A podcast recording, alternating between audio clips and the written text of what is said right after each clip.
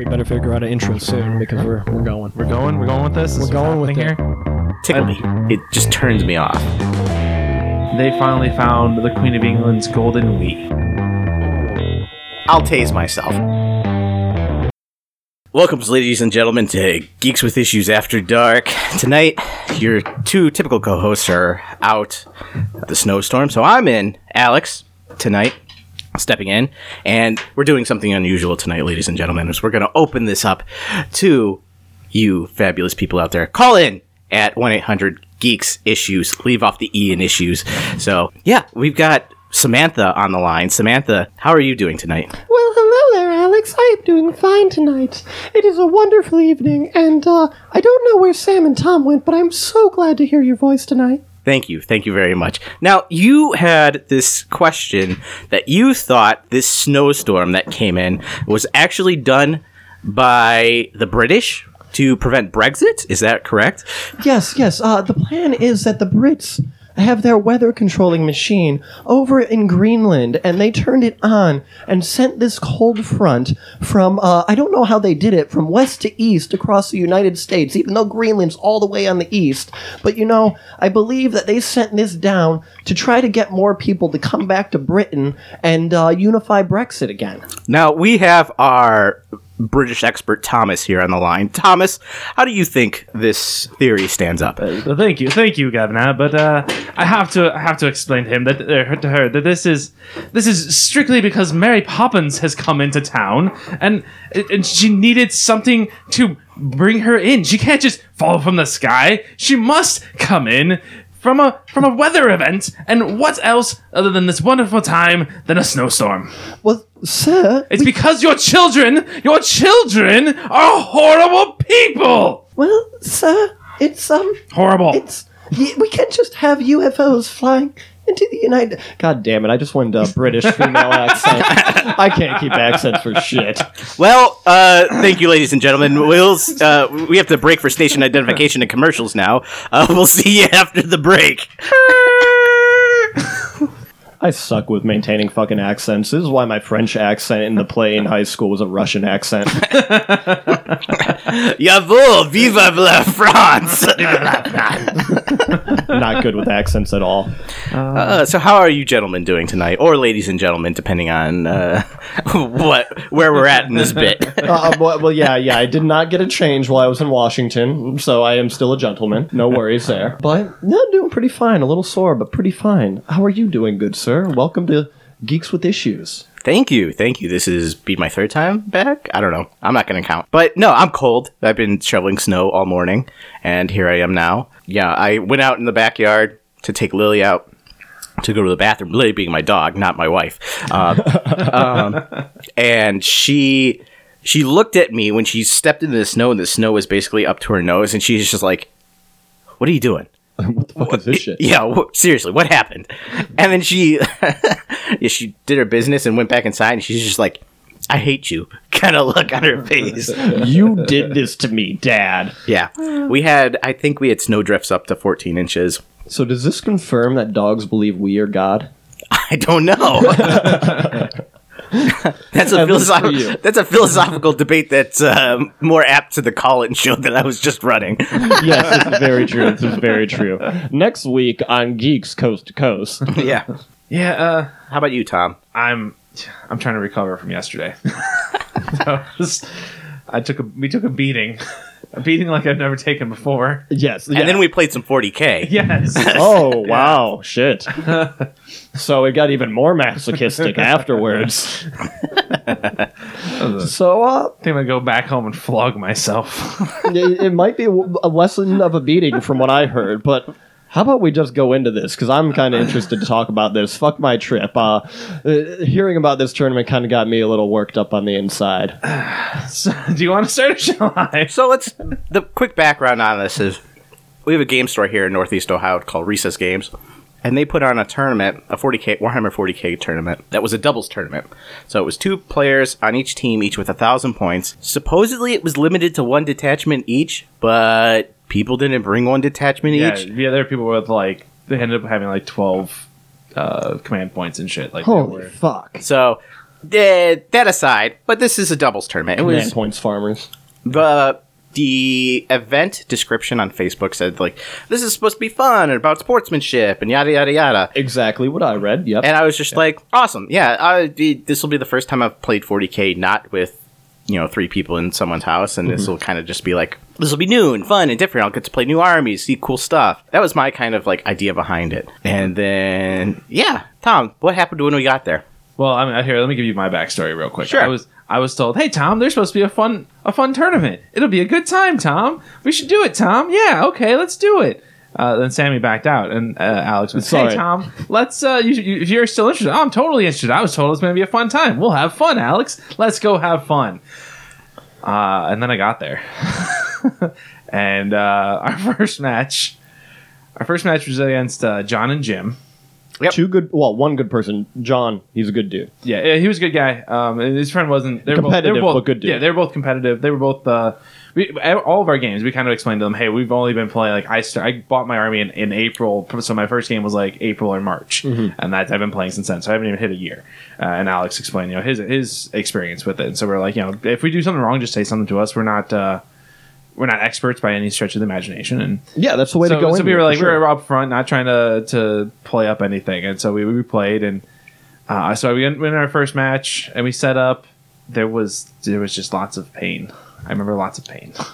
Yeah. So um, how do how do we want to talk about this? We did three matches, Tom. Yeah. Do we want to go match one, two, three, or do we want to go? I think our matches from our least enjoyable match to our most enjoyable Let's match. go. Let's go matches one, two, three, because uh, chronological. chronological, which I prefer, and uh, in my opinion, my most enjoyable match was our last match, anyways. Same. I think I think our enjoyment of matches is probably in the same Pro- order. I, I, I assume so. I would assume so. So yeah, starting with the first match, it was Chaos Demons and Tau versus our Tau and Tyranids. Oh, John brought his demons. Yeah. he didn't bring his orcs. No. man, that that's a disgrace, John. that's not for the wog.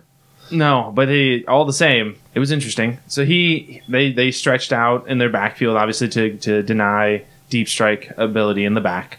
Uh, all the games are objective based, so there's no like purely kill matches. Everything was objective based. Capture the objectives. I mean, there you get points for certain things. You can pick a secondary to gain some bonus points. There's a secondary objective that you can get points on, and you can max out on three of each of those and uh, then you just get your points for holding objectives, holding more objectives, killing a unit, killing more units. And from there, you know, they, like I said, they, they spread out in their backfield, uh, slowly coming forward. Um, we were trying to grab some objectives. We left our backfield a little open, so they were, they were able to deep strike into our backfield. I, I, I in that match, like my, my personal highlight in that match, uh, John's like, "Hey, I have to make like 90 attacks with my demons. Mind if I use an app? Yeah, go ahead, use your app." he does this he does this calculation on his app his thing comes out he shows me 39 wounds so and this is on my zoanthropes Yeah. so Oh, i have okay. to make 39 three up saves three up invuln saves on my zoanthropes Wow. i made all but four Nice. I lost one model and another one took a wound That that is fucking epic. i rolled them in sets of 10 i was like 10 10 10 9 okay I bet he was a little sweaty after that. he looked at me. He's like, "You're lucky." I'm like, "I guess." He's like, "No, you don't understand. You should have like four. and- Statistically, you should have four and a half dead. Yeah. you lost a model and took a wound. I I even prefaced this attack before he did it as like these things don't die. Whenever I try to kill them, they don't die. And that's my experience too. I just have bad time with them. That's why um, zoanthropes and wraiths for the Necrons, I just fucking ignore them and I go after everything else. Yeah. So, uh, so yeah, that was probably my highlight of that match. Was I just made all of these saves, and he's just looking at me like, "Holy shit!" Yeah, I, I I could completely picture John's face after that too because he's a very emotable guy. That'd be hilarious. uh, what was your opinion on that first match? I thought it was fun and interesting. The demons were a new army I was playing against, so I didn't really ex- know much about them. And one of the things that is I don't know if you talked about the secondary objective things is you get to pick from a list of secondary objectives what you would want to be. I saw these two big blobs of demons and thought like, sure, we'll take this Reaper thing that says like every time you kill ten models or something out of a unit, you get a point. Yeah. And they got big blobs of units, right? Yeah, and you have a shit ton of firing. Yeah, and one of those groups was Plague Bearers, which I didn't realize had that four up or five up, feel no pain. So all of his demons had a five up, feel no pain. The demons, the plague bearers, on top of that, he would use a um, a psychic move that he would be able to roll, and it would give them minus whatever to hit. So uh, for a couple, for like the first round, it was a minus one. The second round ended up being a minus two, and I think went back to being a minus one to hit. Yeah, so I thought that it was going to be fun, shooting time, plowing through a horde of enemies, kind of thing. Yeah. I thought that was going to be. These things were unkillable. I probably killed, I don't know, 10, 10 of them maybe. Well, but the thing you- is, they also have the ability to come back on the field. r- Right. So you you probably killed more than that, but once they were off the field, he'd be able to roll, and then there was a chance for them to come back. So there was that. Man. Which I I mean I assume that that the the ruling for that doesn't require um, well because it's not going above, so it wouldn't make a difference. Um, I was thinking uh, reserve points, but because uh, it, it's not going above, I don't think it re- requires reserve points. Okay. Yeah, so uh, I thought that was interesting. I thought the fight between me and Jim, I guess, the Tau player, was fun. I had my stealth suits up on top of a building and dropped my commander up there. He had his Riptide fly up there. We had some back and forth fight and stuff. That was really kind of fun and interesting. The one thing that turned me off of the missions is that I guess Tom pointed this out earlier, and then I completely forgot about it. Is that all troops are objective secured? Yeah. in it. And so I thought I'd be good by placing my ghost keel and the unit of drones onto an objective. It's, Oh, yeah. but he had one little model in this giant span of models there, and it's just like, there we are, we're He- objective secured. he played a daisy chain. So in the first two games, both teams had big daisy chain units. That's where hordes are really taking over 8th edition right now. Yeah. Just being able to daisy chain out, and because there's no caveat in 8th edition saying you can only hold one objective per unit, it just kind of blows things up with hordes. You mm. could just mass them. That's why I love orcs. Yeah, so I thought it was fun. It was interesting. We definitely didn't get our butts kicked as badly as in our second game. Yeah. And we held our own a little bit more and better.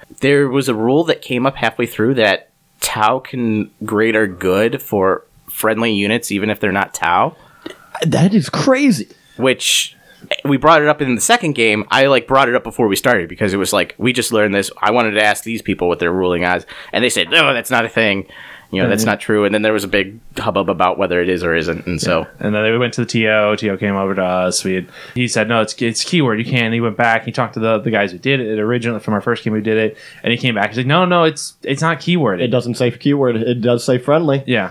That's nice. That's nice. So so that became a thing, and then obviously, you know, with that being being declared across the board, uh, everyone now knows, and then it's like, okay, well, we can't. It became harder to use that particular Yeah. tactic um, after it was like, oh yeah, they can do that. The one thing I gotta say is it just proves that the fucking Tau are the space commies. Yeah. They, everyone is their friend. Right. Well, yeah. well, we- as long as you're fighting with them. exactly. yeah, we played the communids Yes. um, there, so we're the communist tyranids. That's good. Um, that is a good name. I like the the the lore behind them being like Gene Stealer cult esque. Tau, where they're getting slowly taken over by the tendrils of the. That would be sweet. and I think it would be really cool if I had more money to make a Gene Stealer cult Tau army, mm. kind of thing. But so no space marines now. I don't know. It's, it's, I don't have money to do it. No, I understand. I understand. You have some other priorities that you have to take care of. Yes, I do. but yeah, I thought it was fun. How about you?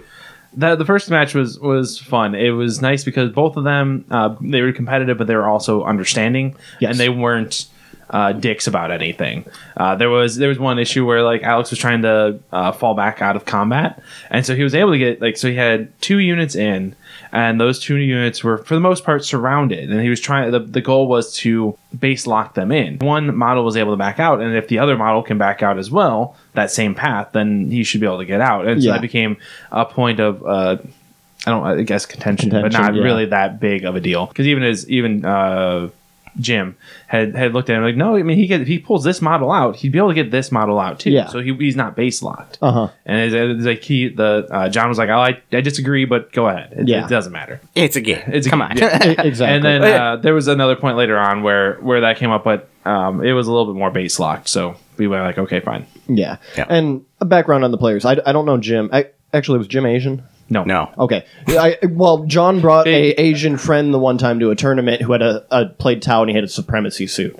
So I was thinking that might have been him. No, and but, I don't uh, know if you've seen a supremacy suit, but they're like fucking three feet tall and they have huge guns on them and they're Yeah, like I- four hundred dollars. I no. Uh, Jim played Tau. He had this cool camo paint scheme on his Tau. Oh, that's pretty sweet. He was a taller guy with a beard. so- Okay, yeah, I never met Jim, but John, uh, he was actually the guy after I had my Jeep stolen with my army in it. He started a uh, not really a GoFundMe, but in the Warhammer community page for Facebook, a hey, who wants to donate to Sam? His army got stolen, and he gave me like thirty boys, blah blah blah. Thankfully, once I got my Jeep back, was actually when he was giving to me. I'm like, dude, I cannot accept this. I, I can't accept you giving me like hundred dollars of units right now because. Uh, I, I have my army again, but I, I greatly appreciate this.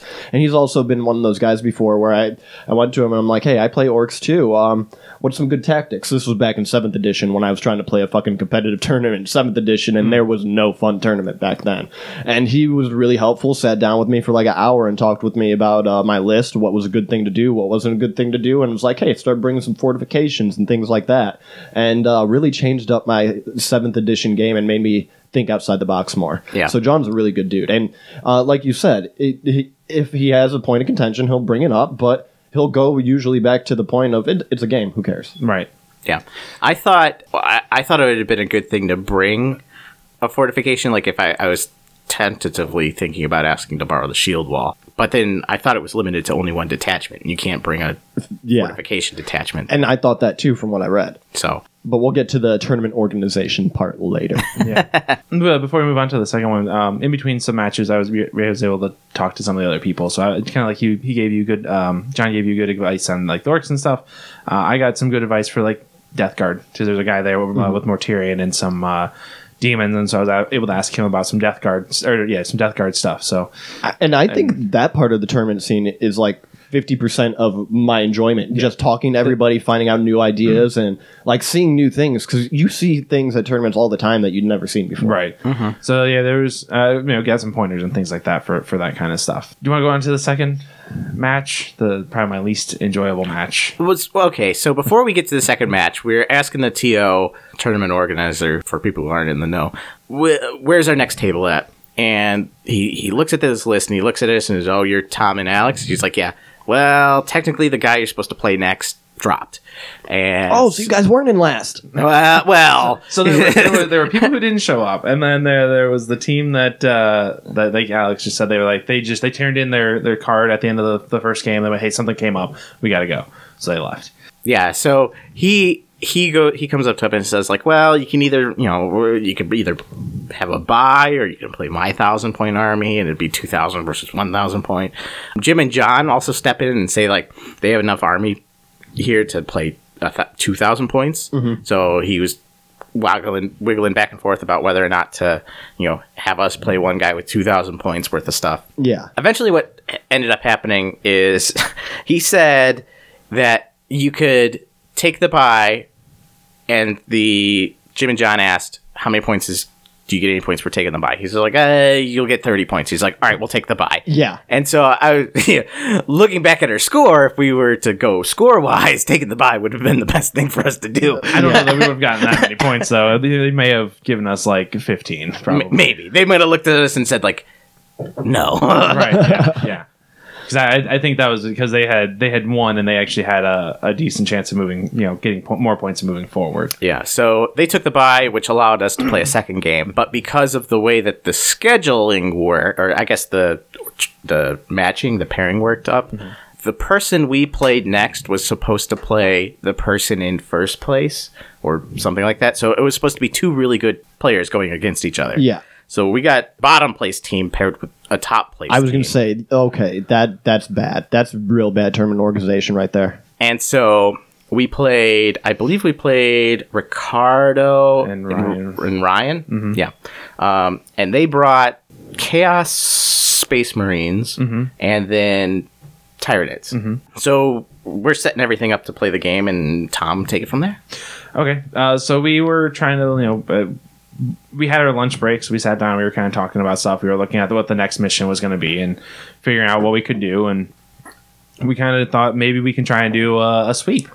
You know, try and try and bait one side, set up a sweep, and Yeah. and go that route. And so we had set up. We go. We do our roll off. We don't get uh, first move. We get second move, and then about what forty five minutes to an hour goes by before our first turn. Probably something like that. Uh, they take their first turn, and I lose probably eighty percent of my army in the first God turn. Damn. So I, I figured focus fire. I, I, top top players are focus fire. I lose all but one fire warrior. Man, I lose all my crisis suits. I think are gone. And the stealth suits. All my stealth suits are gone. All my drones are gone.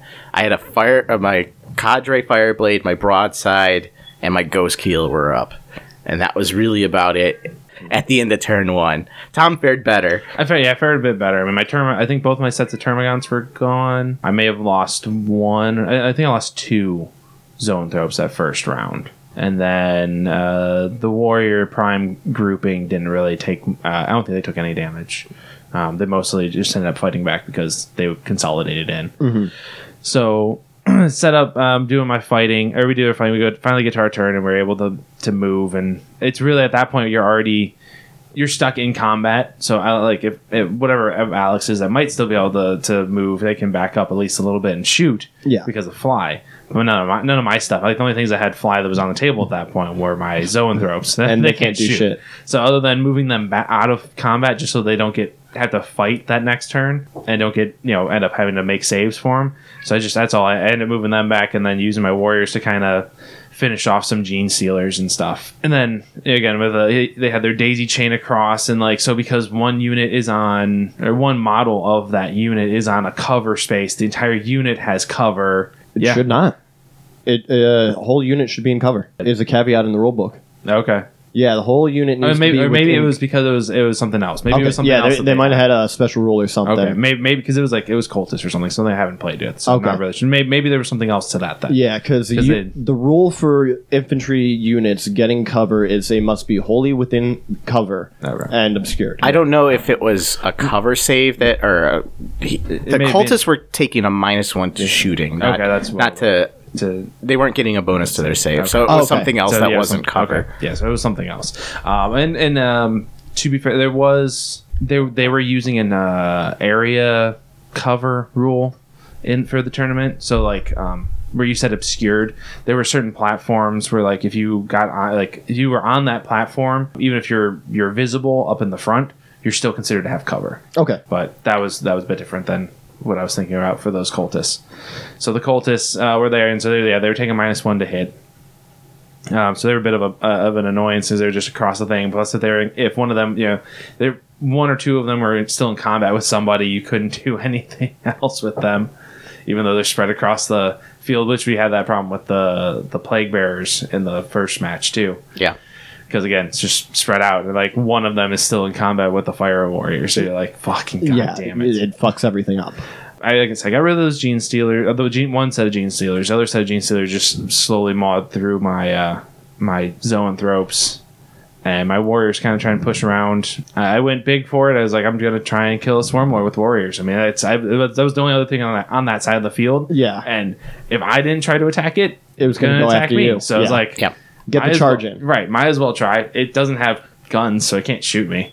The game was over by the end of their first turn. Yeah. It was 100% Oh. over by then. Yeah. If it wasn't for the fact that we chose Headhunter and me going, eh, we could score an extra point or two if I we try and take out one of their HQs or one of their characters, I probably would have been like, cool, I think we're done here. Yeah. But I, I did think in the back of my head, we chose Headhunter for this as our secondary. If, if I can pull somebody out in the back, take out whoever this guy in white is, I don't know what it was, some chaos character. Yeah. Um, I'll be like, cool. Well, at least score an extra point. yeah, you get something. Mini goals. Yeah, we'll we'll go from two points to three points. That's that's where I was at. and to give you a scale, uh, like a, an idea of the scale of the points, is they scored at the end of that thirty some odd points. Yeah. So we scored two points. And so I dropped my crisis suit in the back. backfield. He's I I got it all lined up, perfect shots. I you know do a significant damage to this character back there. I'm like, great. He goes to smite my crisis suit. Mm-hmm. He blows himself up in smite. I don't get the point for headhunter. Oh god damn. so it was that where I was like, all right, I'm done. Out here. I'll Yeah. ch- I'll charge Abaddon and die in close combat. Right, don't it's blame over. you. And Yeah, we got people brought we, we some strong got lists. tabled, right? Yeah, yeah, yeah. We got tables. So they had Abaddon and a Swarm Lord and Gene Stealers being pushed up by the Swarm Lord. Mm-hmm. That that's uh, Neurothrope, z- uh, three zoanthropes, four zoanthropes. I don't know. I don't remember. Um, and uh, they had another the, the other chaos character. that gets nasty. That that sounds nasty. yeah, he brought noise marines, which were really cool. Yeah, noise marines are cool. But uh, he had this the long string of forty some odd, sixty some odd cultists that he pushed up the field. It was all one unit, mm-hmm. which was kind of cool because I used my stratagem that for my orbital marker light, Yeah. which hits them and any unit six inches from them. Mm-hmm. Well, because he had his, So long, you were able to. I I got everything. Nice. and I was just like, I'm not even gonna put markers on the table. yeah, but pretty good. Re-rolling ones on everyone. yeah, pretty good. If you were able to shoot. if any if if, if yeah so when it came to our first turn i prob i think i had one unit that could shoot. Wow. um that wasn't a tau marker light drone. I had two tau marker light drones that could shoot and then my ghost keel which was still alive at that point was able to fly and shoot and killed some cultists. Uh Man, that that that that's a brutal game. But there's no reason you should have ever been paired against the top table. Yeah, You should not have been on that table. No way in hell. John and Jim, probably from the sounds of it. I mean, I don't know what everybody else was doing, but for people that you played that day, John and Jim should have been on that table. It seems like. probably. Probably. I think there were other people. I think the people that I think this Ryan and Ricardo group. I think they second, third. Yeah, they played So, second. so they they did fairly well. So Yeah, I don't know either of them, but yeah, it, sounds like they know how to synergize well, and they probably planned it out well. yeah, I think the big thing is it was before this match is I brought up the fact that we learned that Tau can greater good for non Tau units, and it was with that that I think was our demise when I brought that up because they advanced up And they just took you out. and they just wiped out all the Tau. Yeah. Because I put the Tau behind the Zoanthropes Mm-hmm. to help greater good when the Zoanthropes get charged. Mm-hmm. Well, instead of shooting at anyone else, they shot all the Tau off the board. Yeah. Yeah. Because otherwise, they were going to charge the the zoanthropes. Because that was part of my. I was just going to bait them into charging the zoanthropes and have the greater good. Yeah, it, it, it's a very good call sportsmanship wise to tell them before game. But unfortunately, that was probably your demise. They were probably like, well, that's their hinge. Let's take them out. Yeah. So Yeah. you live and you learn. Yeah. Right? Yeah. Yeah. Unfortunately, in this style tournament that Recess is now breeding, that I am seeing, play the play the bad guy. Don't tell them until you're about to do it, and make the rule decision then. So I think I don't know if, for all intents and purposes, when I when I saw this going up, I thought this is going to be a fun tournament. This could be Exactly. It should have. everything like that. And then I went through some of the posts on Facebook, and one of them said, "What are the prizes gonna are gonna be?" And they said, "Oh, there's monetary prizes for the for the top 25 percent." Mm-hmm. And when I saw that, I immediately knew with money on the line, It was this gonna is- be different. This was no longer going to be a fun tournament. which is sad. It's sad that that's what this 40k community has been becoming at recess. Specifically, 100% at recess is the only place I see it going like that. Other tournaments like the Chainsword Diaries or Cleveland Podcast, they do tournaments at uh, the shop and they do tournaments at Immortals. You go in there, you know you're doing an ITC mission, and they you get ranked in the national ITC rankings. So yes, you know you're going into there and you're playing a competitive game. That's where the competitive players should be going. But Recess has bred this style of tournament of hey, we're going to make some smaller games that are supposed to be fun games, but we're going to put some large top prize value on top of it and not do the random pairings. Like they used to do random or sorry, random prizes. They were doing random prizes all last year for the fun games and now apparently they stopped. Yeah, uh, I didn't Um, hear At anything. least this one, they, they didn't do a random pairing. They didn't do any random prizes for this one. Yeah, and if you're going to do a fun game like this, you cannot put top players having prizes. That that's not allowed, in my opinion, because it is going to bring out the people who want the money, who want to win, who want to just play. Yeah, I, d- I wasn't expecting anything when I got there, or you know any prizes, it, or even anything other than the fact that he said that yeah you'll get a twenty five or ten dollar gift card for eh, in store credit basically for signing up. You know, some of your money went to the tournament, some of your money went to the the gift card, and then some of the money went into the prize pool.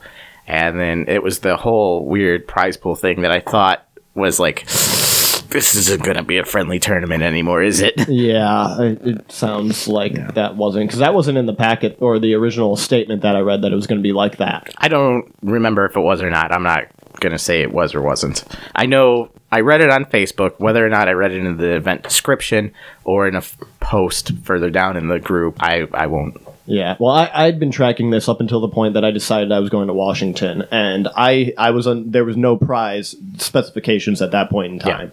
Uh, so I know up until like two weeks ago they didn't have the prizes listed out. So, I mean, if there's prizes on the line, like money on the line, yeah, it should be a competitive, no holes barred kind of thing, and it should be kind of stated.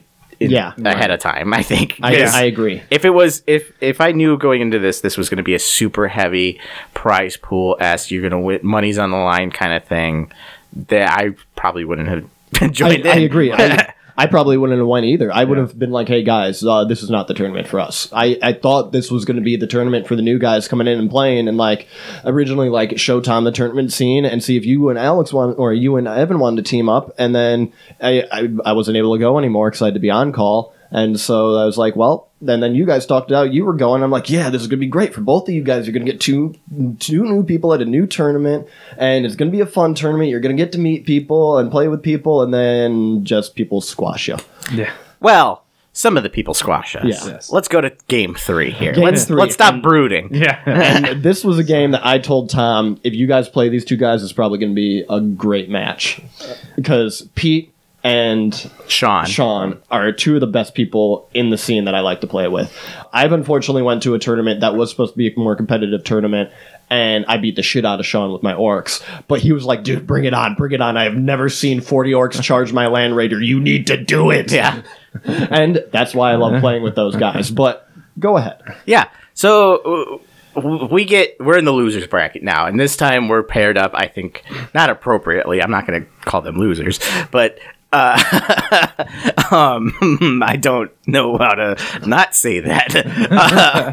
Uh, Points- I- you points guys are wise. both in the, the bottom of the bracket. Yeah, Yeah, yeah, yeah. So yeah, we're we're at the bottom of the bracket here, and we get paired up with them. We haven't won any of their, our games. They hadn't won any of their games. They show up with an orc army and the space marine army, and it was like almost immediately night and day difference between the last game that we played and this one. Yeah. because we're just joking around, and the, the TO comes up to us and just says like.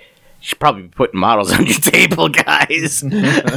But that's what I love about those two guys. It's, it's just a good time at the table. Yeah, it was so much fun. Sitting there making fun. Like I, I come over like, oh, so you guys are playing. Like, what are we? What are we playing against this time? Like, oh, we got uh, Tau and Tyranids, and he's like, oh, another Tau player.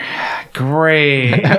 well, here you go. Good game. It's been fun. I was like, Yeah. oh, you don't know what you're in. for. yeah, please, me, man. You have no idea what's about to happen for you. so, so that's, uh, like that was my introduction to them, and it was like we started that off. We start like joking around. Finally, we like start setting things up, and then you know, we rolled off for for for stuff. We got to pick our side of the field. We lost initiative. Yeah, it was fun. It was orcs and space marines versus Tau and Tyranid. So it was like four different, completely different armies kind of going at it together and each different strategies and everything. That'd be so Um, much fun. I I started the game. I think he had a Weirdboy, and I said like, "Oh no, it's by my my Ghostkeel. I'm having flashbacks already." um, To Tom just destroying it turn one. uh, to everyone destroying it, basically, I'm sorry, Ghostkeel. and uh, Guilty. it was just fun. It was lighthearted. We're going back and forth. We're you know, helping each other out with rules and stuff like that.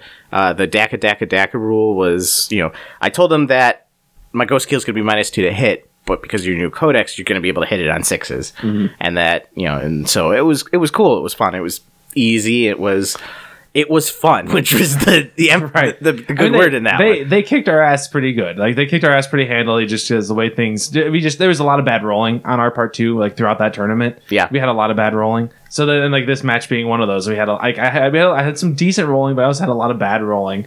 And uh, so it was another, another one of those ones where a lot of our stuff came off the field like before we got our first turn, but we were joking around, and so at that point, like it just didn't matter. Like I was like, yeah, I have like you know a third of my units are off the field right now, but I'm also joking around and having fun. I'm not really thinking about what's left on the field. Exactly. Those are Um, the games that I live for playing 40k. Then, and that's what the scene always used to be like.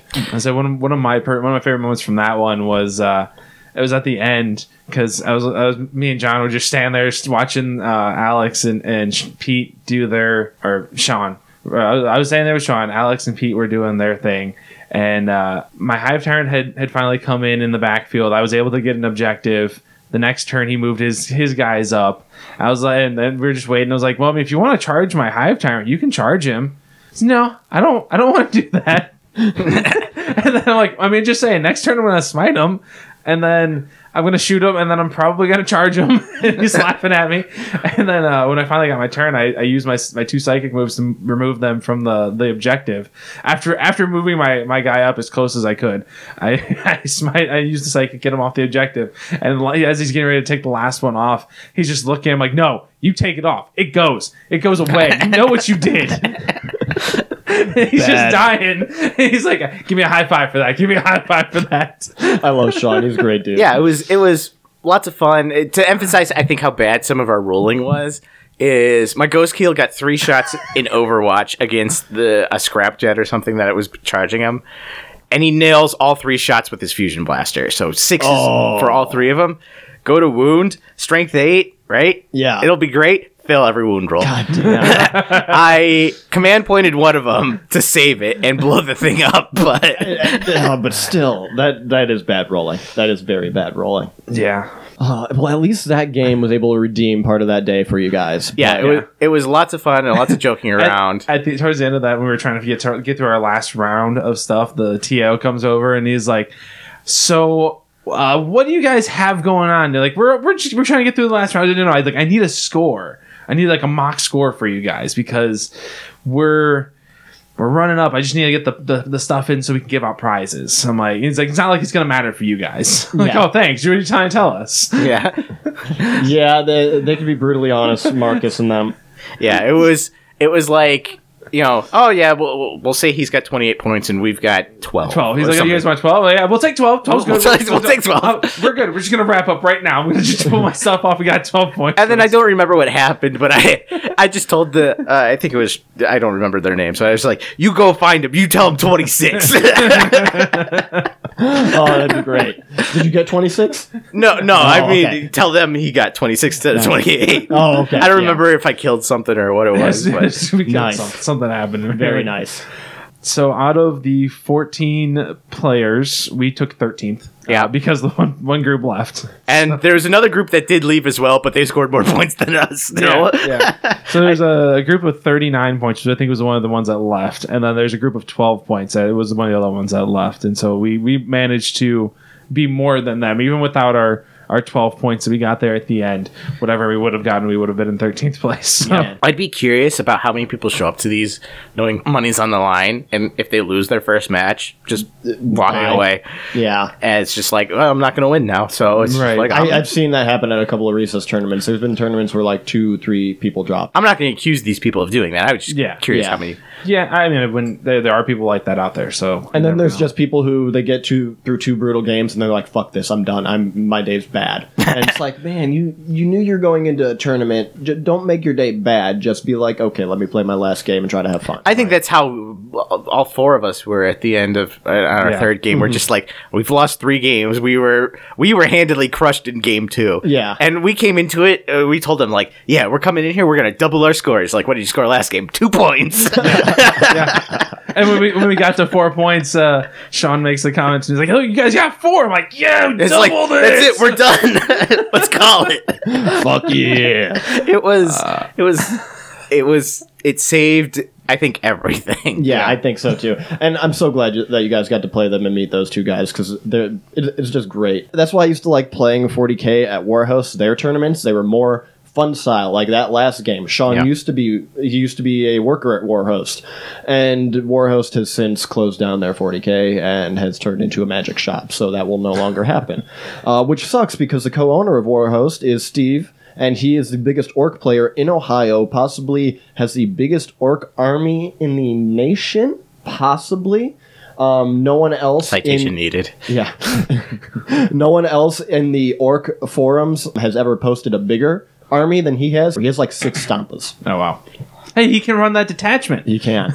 he always plays a fun game. His son plays. He always plays fun games. And so all the tournaments there were always that style of game. You were always playing fun. Even if it was a competitive game, everybody was joking throughout the whole store. Yeah. And that's what made those so fun. And then they stopped running tournaments, so I started playing in the recess tournaments again. And I played that recess newbie tournament, and all the competitive people came out to that recess newbie tournament. I came out with a hinge in my list. I had a strong list. I had a elitist list. It was a thousand point list. I had everything in flying transports except for one dreadnought on the field. So eighth edition, you wipe that dreadnought off the field you lose or I lose.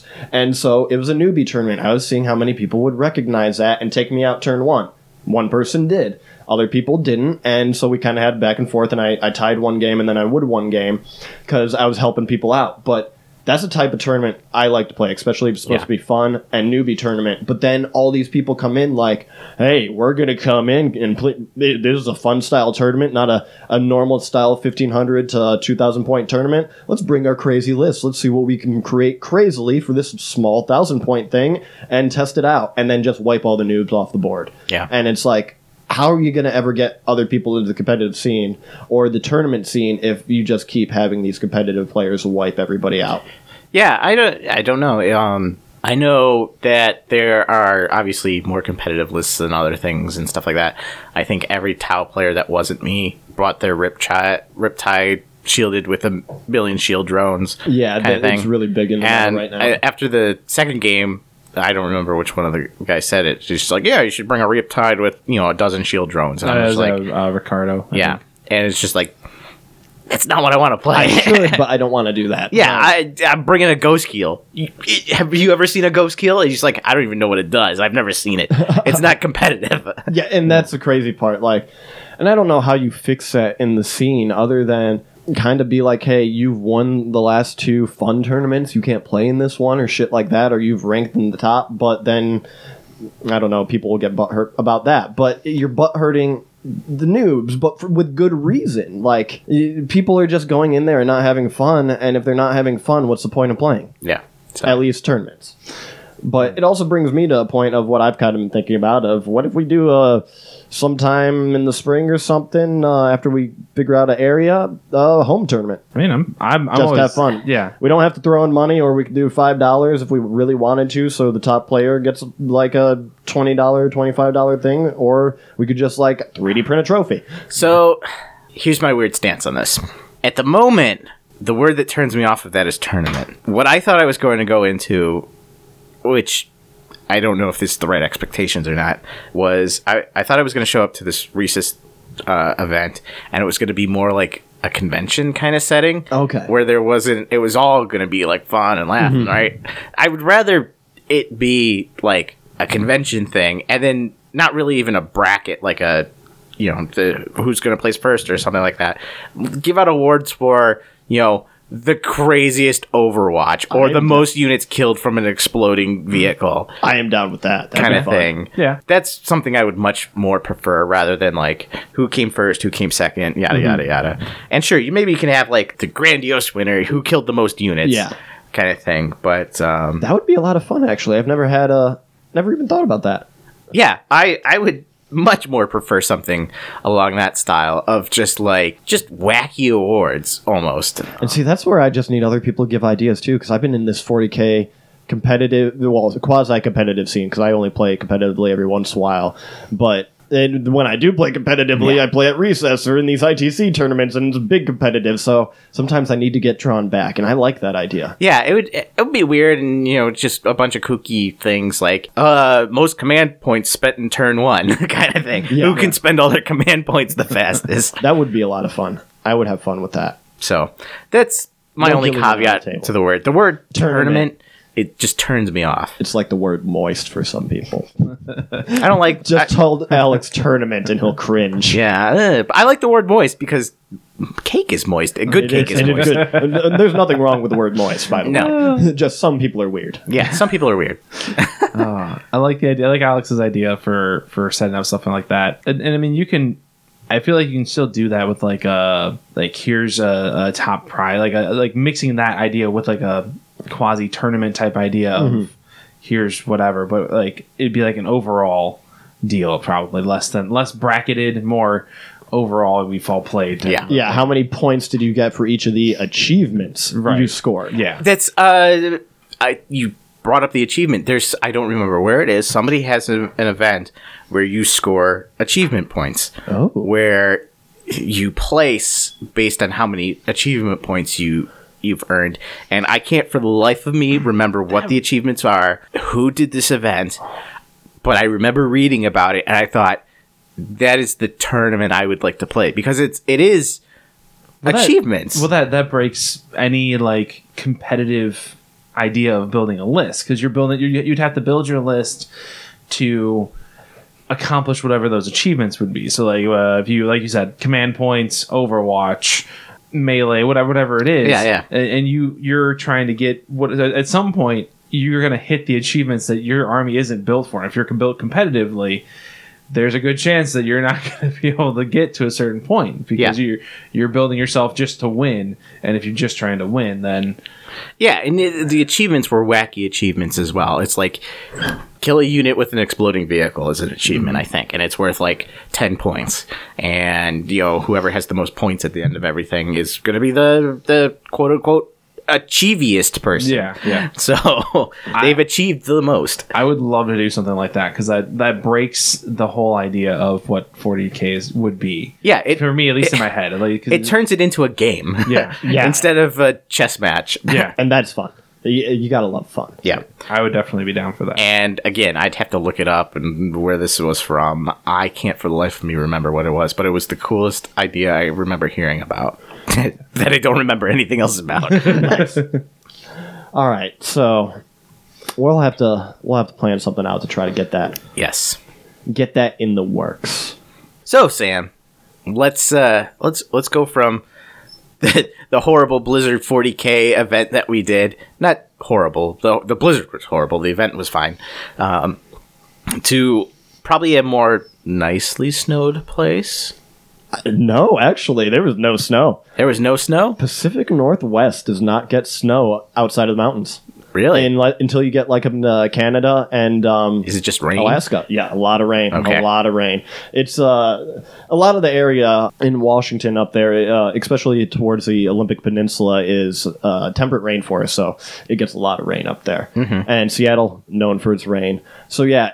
I got really lucky. I was there for like a week of 50s. And then when I went up into the mountains, there was snow on the ground. It didn't snow. But because of the amazing weather I had, it was just fucking clear and beautiful Yeah. and I'd get up in the mountains and you could just see everything for miles and it was epic but that also meant that the snow was all ice on top because it was 50 degrees and it was melting and then it was freezing at night and then it was getting up in the day and then it was starting to get to slush and melting again so the snow was more like ohio snow on the slopes but it was still lot of fun Yeah. it was just great. I I've been so active in the past week, and I am feeling it. I went snowboarding last Saturday after doing a mountain bike around town with Julie on Friday, just to learn Bellingham a little bit more because I wasn't going backpacking. I was going to be around town the entire time. Want to go around town? Need to get some kombucha on tap because that shit's just amazing. And they brew kombucha there at the brewery, so they have like the alcoholic beers, and then they have kombucha, which has very very minimal amount of alcohol in it. It's like less than alcoholic beer or non-alcoholic beer, mm-hmm. but shit's so good and so good for you. I love it. And on tap lavender kombucha. I know it probably give you bad dreams, but oh, that shit is so good. Yeah. And so we did that Friday and Saturday I go snowboarding and I'm used to this these slopes out here in Ohio. What we have is Boston Mills Brandywine in Ohio. The highest point there is 240 feet. I get out to Mount Baker Ski Resort in Washington. It's 1500 fucking feet tall. and so I'm already kind of iffy on chairlifts as it is because as I get older I'm getting a little bit more scared of heights. Now I'm on chairlifts that are like 150 to 200 feet in the fucking air and they're stopping because people are fucking up. When I mean when a chairlift if someone falls at the top or fucks up at the bottom, you got to stop the entire chairlift because you can't just You, let you them don't get want run a over. pile up of people. You'll No. mush them over. Boston Mills has been bad with that, but no, on a real mountain they don't do that. And so one time I got stopped like 150 feet in the air, and I'm just looking down, and Julie wasn't with me this day, and I'm like, "Fuck, I'm on this bitch by myself. I really hope that like the power didn't go out, or how do they come get me if I'm stuck here? Wait, why am I even thinking about this? Hello? Why am I making myself stressed? I did the same exact thing on the 49 uh, 480 bridge here over Valley View. Mm-hmm. Is there was just bumper to bumper traffic just stuck, stopped in the middle of the hi- uh, in the middle of the bridge, and I look over to the you know my uh, right, and I see all of Valley View over there, and I was like, wow. Oh my god, I'm this high up. Yeah. Oh my god, a bridge in Italy just collapsed not too long ago. it's just like they're taking this one apart. It's all not great why do we do this to ourselves? and it's all just like I'm I'm stressing out. I've never stressed out ever when I've gone over this bridge. Yeah, I, and of course on this chairlift, the longest and highest one, they don't have the bar that goes over you. Every other chairlift there, they had the bar, so I couldn't even put this over me and feel more secure. So I'm just like hanging my arms over the back, like hooked around. The people behind me are like, "This dude's a pussy, probably," and I'm like, "Yep, I'm just gonna sit here and I can't possibly fall according to physics right now." And then the cable snaps. and that's what I started thinking. I have had that thought on there. It's like, what physically would happen if the chairlifts broke? Would everybody hit the ground, or would the chairlifts have enough weight to keep tension on some of the things? And I don't know. You'd know better about this than I. I. I just remember going to the IX Indoor Amusement Park probably eight years ago and getting on a ride and looking at the ride and just being like, oh my god. It's one bolt. Yeah. It's one bolt between me and death, and it's just like I never went on a ride after that. Well, After, after you know, you go to engineering school for four years, and you're just like, how does this thing not explode? yeah, understandable. so uh, yeah, th- so that was like scary, tense part of the adventure. But other than that, it was great, and I think I've gotten over a little bit of my fear of heights due to it, or at least more comfortable with it, I should say. Mm-hmm. But it was just amazing doing these uh, runs that took like four or five minutes compared to like a minute or 30 seconds, depending on how fast you were going. Thought I broke my nose the first day for a second. Uh oh. I had never snowboarded through trees, so it was icy, like I said, and I got excited and I saw some trees, and so I went to go try to snowboard through them. Well, you know, like snow and ice don't start melting until the sun hits them, and trees kind of stop sun from hitting that. So I went in there and it was icy. Shit. I go over a hump, and I didn't realize it was a drop after that, so that hump turned into a jump. I landed it, but then my board skidded out from under me and I face planted into the ice. so thankfully, I bought a helmet because I'm like, I'm going to a real mountain. I might kill myself. I'm going to protect myself. So I got my helmet and uh, I had goggles. So thankfully, my head and my eyes went through the snow, but my nose did not. And it just got all cut up. And it was one of those things where like your nose just gets smashed into your face. Yeah. And it just hurts and you don't know what's going on because it's cold too, because it was just in ice. And you're like, all right, is my nose bleeding? I can't tell right now. Stick my finger up my nose, check if it's bleeding. Okay, it's not bleeding. Oh wait, there is some blood on my hand though. Oh shit, the front of my nose is bleeding because I scratched it all up. I come out. Julie just looks at me. Did you break your fucking nose? no, I thought I did, but I don't think I did. We'll find out later. It's one of the things where you like you put your hands in the snow, you pull your face up, and you see your nose still in the snow, and you're just like, oh no. I am not Michael Jackson. My nose does not detach. But uh, it, it was just great. It, like there were so many runs that I was able to do. I, I feel like I'm so much more confident on my board now. Uh, I went snowboarding three days because there's a bus that would take you from Bellingham up to the mountain. On Monday, I actually rode with the Special Olympics team, so I was on the special bus. It was pretty fucking sweet, dude. Sweet. right where you belong. Yeah, dude, it was so cool. Actually, with the, uh, there were people of all different ages, and they were on this this Special Olympics ski team. They originally didn't have a bus going, but I went up to the owner of the bus and I was like, "Hey, how can I get up to the mountain on Monday? Because I want to go snowboarding on Monday. My sister's working." He's like, "Dude, just come up to here. I run the Special Olympics bus. Just give me ten dollars, I'll get you up there." And I was like, "Sweet!" And so I'm riding with these guys up the mountain and girls, and they're just like doing sing-alongs and things. And there's these two younger kids who just I don't know if they could talk, but they just talk to themselves in this weird language, and they keep cackling up. So I'm like, whatever it is, it's fucking hilarious. And every time I get around like happy, mentally handicapped people, I'm just like, this just seems like bliss. I know their life is very hard, but that they can have this like happiness and bliss in this moment of this tough life is amazing. Yeah. And I love seeing that. So that was a cool thing to do. It, it- I don't know. It, it was just great seeing that and then snowboarding with them and seeing people who you don't think are capable of things sometimes being so much more capable than I would ever be on Yeah. skis. I can't do the shit they were doing. And they're going through these gates and things and it was really cool. Yeah. Nice.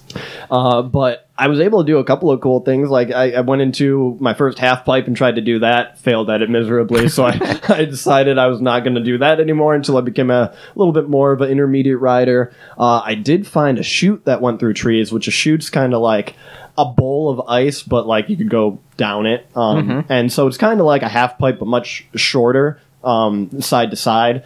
And so I was able to do that a little bit, got good at my turning, did a few jumps. I felt confident about that. And it- was just a good time, a great time snowboarding. But then uh, Sunday, I also went mountain biking the day after I went snowboarding on this 1500 foot mountain for the first time. Boy. Well, it's bigger than 1500 feet, but from parking lot to peak, it's 1500. And so I went mountain biking, and my sister's boyfriend wasn't home yet, but he was coming home later that day. But he's like, "Oh yeah, have Sammy ride my mountain bike." So Julie gets me set up. She's like, "All right, now just be careful with this." It was like, "This this mountain bike costs like more than my car is worth right now." I'm like, "Fuck." Why did you tell me that? don't tell me that. Not telling me these things. like I'm riding a multi-thousand dollar bike right now. Sammy does not need to know that this bike costs more than his life. and so, uh, You get it back and you're like checking it for scratches, make sure all the bolts are still shiny. oh, just wait. She's like, this bike costs a lot of money. Guess I'm buying a skateboard.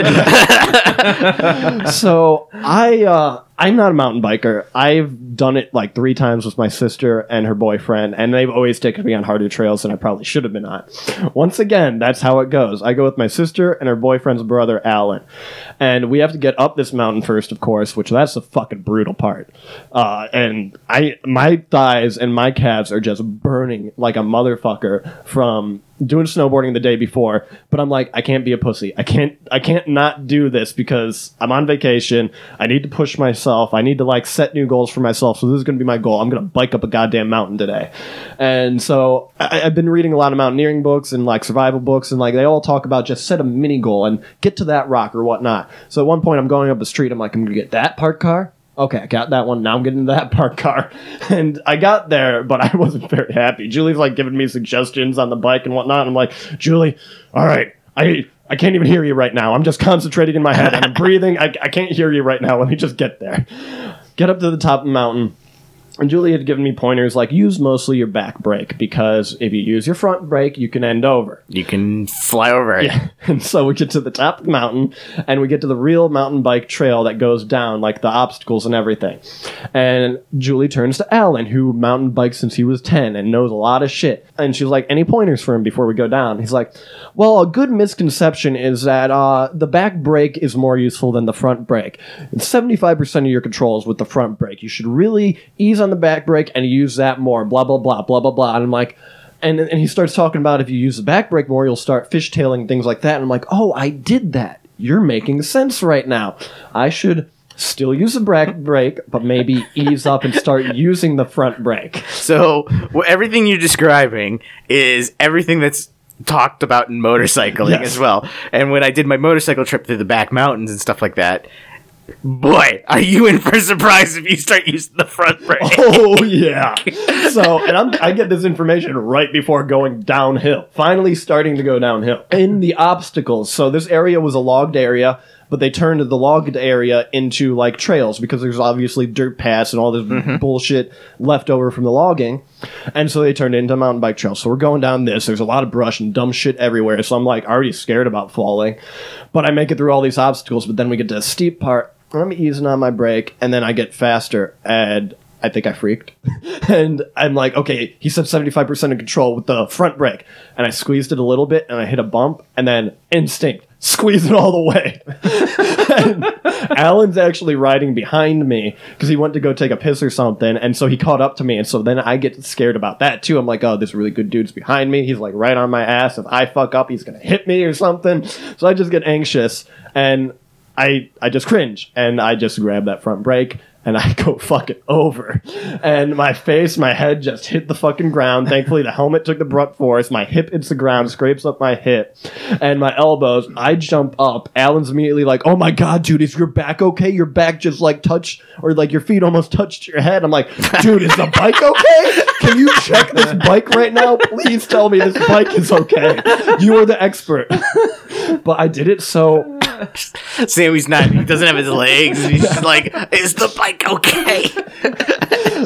it suddenly reminded me of our game with with uh, with Sean and Pete, where he goes, "This is this is Pedro," and he goes, "This is my lieutenant." I'm like, "Is his name Dan?" no thanks. Dude, I said, and Sean laughing for a while on that one. Oh, that'd be great. But yeah, so Alan's just like, dude, dude, you sure you're okay? Give it a minute, give it a minute. And I'm like, no, dude, check this bike. But I I fell so gracefully that the bike ended up in repair position upside down on its seat in the handlebars. so thank God that happened. It didn't go in the brush or any of the fucking logged wood shit. And oh, it, it, was just one of those moments. But and then he's freaking out. And we check the bike, everything's good, get going, and then Julie's further up the trail, like half a mile up the trail, maybe a quarter mile, like waiting to take a picture, and she takes this great picture of like us riding through with the sunlight coming down, and I just look at her, you missed the best picture you could have got. She's like, what? I fucking end over it, and she's like, oh my god. So you get one bit of advice, and then you get a good bit of advice from an expert. You think that's great, and you should start doing it, but don't take the expert advice when you're a beginner. That is what I have found out. yeah, I again, uh, we we did our our mountain riding on our bikes, our our motorcycles through Pennsylvania this past summer, and in the in the process, I don't know how. I'm assuming it's going to be almost as difficult, if not more difficult, than mountain biking with a 400, 500 pound motorcycle underneath you. Trying to keep that under control, going down rocky, gravelly, muddy slopes and up them. But boy, if you touch the front brake, the thing is about the front brake and rear brake thing is the front brake does more braking and you technically have more control and everything yada yada yada but the rear brake is so much more forgiving if you screw up if you lose your back tire if you start to fishtail mm-hmm. it's so much easier to correct and lay the bike down if you're going to have a crash with the rear brake as opposed to hitting the front brake and then going end over end and then you're going to total the bike Yeah. and it's just exactly, and it's one of those things that I was just worried about this bike. Yeah. because that's what I in my head. Someone gives me a monetary mm-hmm. value of something that is not mine, and I'm like, I'm gonna fucking break this. Yeah, I don't know. I- I'm assuming with mountain bike, you're mostly standing up on most for most of the time. It feels somewhat unnatural when you're on a motorcycle to do that, but that's the biggest thing I can say is if you're doing any trail riding, stand up on your bike. It one protects your nutsack. Two, you have more control over the bike. Yeah, your Oh, uh, protect the boys.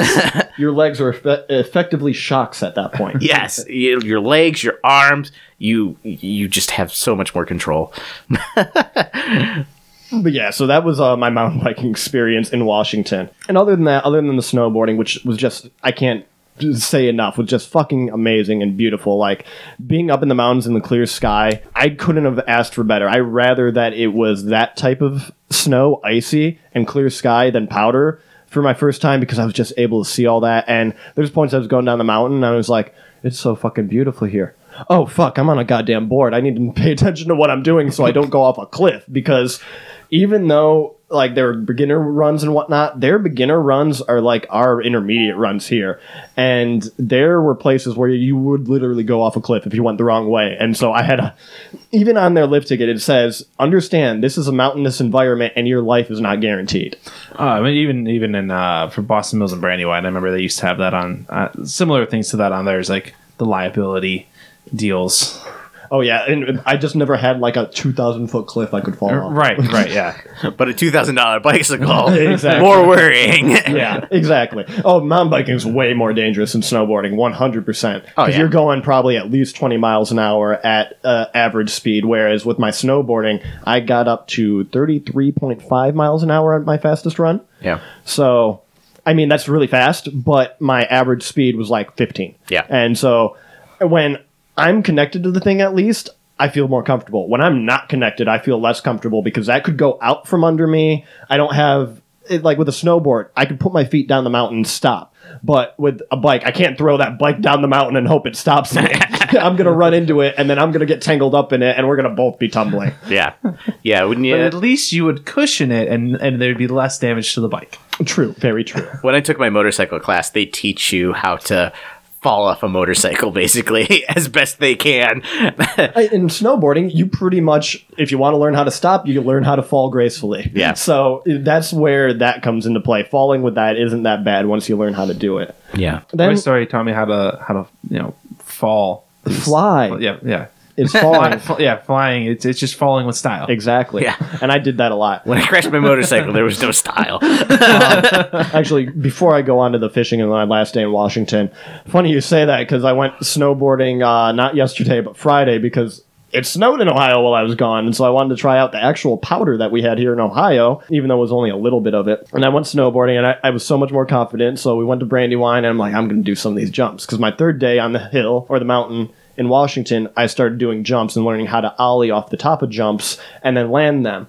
Only small ones. So Boston Mills, I was like, okay, let me try the small ones. Then I got too much speed and went for one of the small ones that was a little bit deeper on the other side, or I guess taller on the other side of the um, jump. And I got like 10 feet of air, and my tailbone hurts right now. I think I would have broken my tailbone had the tail of my snowboard not hit the ground first. I'm pretty sure my tailbone would be broken. Yeah. So I am going to get butt pads because now I'm getting into I'm more confident as a rider and I want to try some of these things. So I need to protect myself even more because my spine has been injured before, Yeah. and I need to make sure I don't injure that again. Yep. Yeah. So I was flying and falling with style yes or two days ago, and it hurts.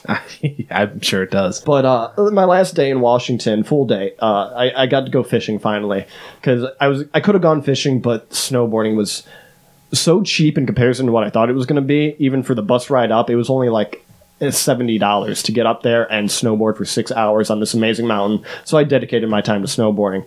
Finally, got to go fishing, and it was beautiful fishing on this lake in in Washington. And unfortunately, there was a lot of ice around the rim of the lake because by the time I was leaving, it was starting to get into the 30 degrees. So there's that thin layer of ice, so you can't fly fish on top of ice. Found like a 20 foot area without ice, and I started fishing there. Didn't catch anything, but it was just so beautiful to see some mountains reflecting off the water and the clouds that were coming in reflecting off the water, and just a really good time to reflect on life. It, it, it was great, really spiritual for me and then went back and we got to hang out with one of my favorite dudes that I've ever met in my life, Jay Good. This guy used to fly with my sister's boyfriend over in Afghanistan, and he had a cabin up in Alaska. So when we went up to Alaska, we met up with this dude up in Alaska, and I had never realized it. Austin, my sister's boyfriend, only knew him for like literally three weeks before we met him up in Alaska. And he brought us into his cabin, had us stay at his cabin, left us with the keys to his cabin, which at that point was just a drill and a uh, plyboard to put over the door. uh, but it, like entrusted us with all this shit, and I didn't know that he only like knew Austin for a few weeks at this point. And Were they in the military together? Yeah. You'd be surprised at how strong exactly in the and- military that bond could be formed. and really that's quickly. what kind of was reinforced for me. Well, they weren't in the military, but they were contracted for the government. Yeah. and so just really amazing to how close of a connection you could get with that. And uh, got to meet up with them in Bellingham again, and we went out. We did some virtual reality because they'd never done virtual reality before. and my sister had this 30 minutes free of virtual reality. So we all got some Oculuses, put them on, and started playing around, which was really cool seeing people who've never done that play with it. Like non tech people, like, what the fuck is this shit? Like they were climbing buildings, jumping off of it, playing all different types of games. So that was really cool to see. And then we went to a uh, pinball arcade, and we they had this competitive Pac-Man machine. It was four-player Pac-Man, and the goal wasn't to get the fruit or anything. It was to eat the other players and outlast everybody else. And you had to play like eight rounds. Everybody who wanted to play put in fifty cents, so it was only two dollars.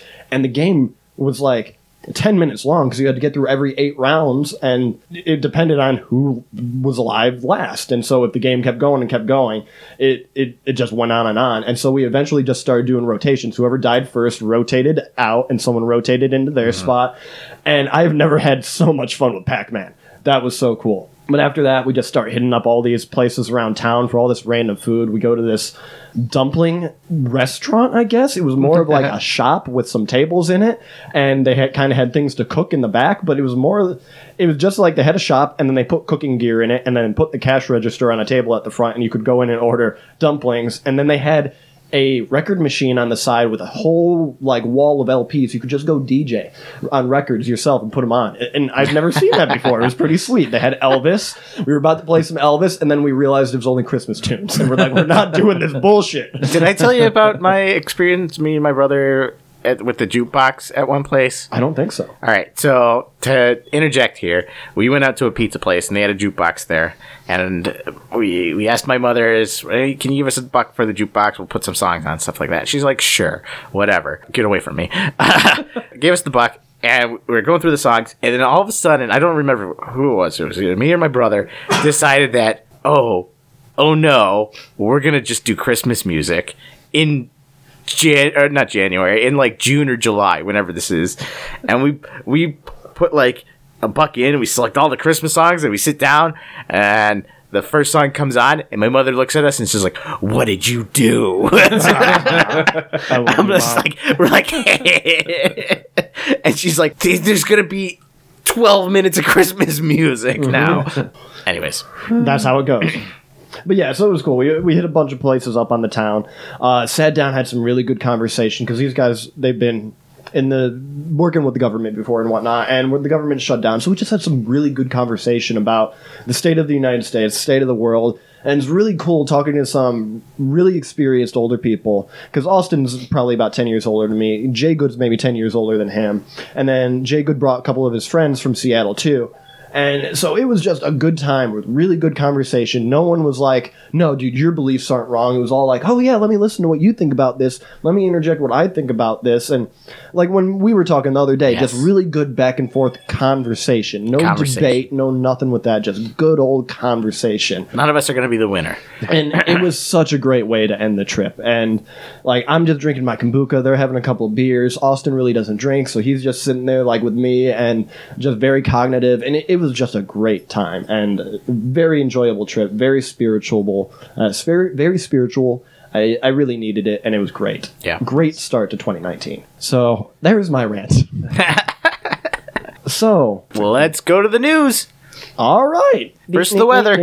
What's the weather like out there, Tom? Oh, well, the weather today is uh, snowy with the chance of more snow, uh, some lake effect snow, and then uh, maybe maybe some some some nighttime snow.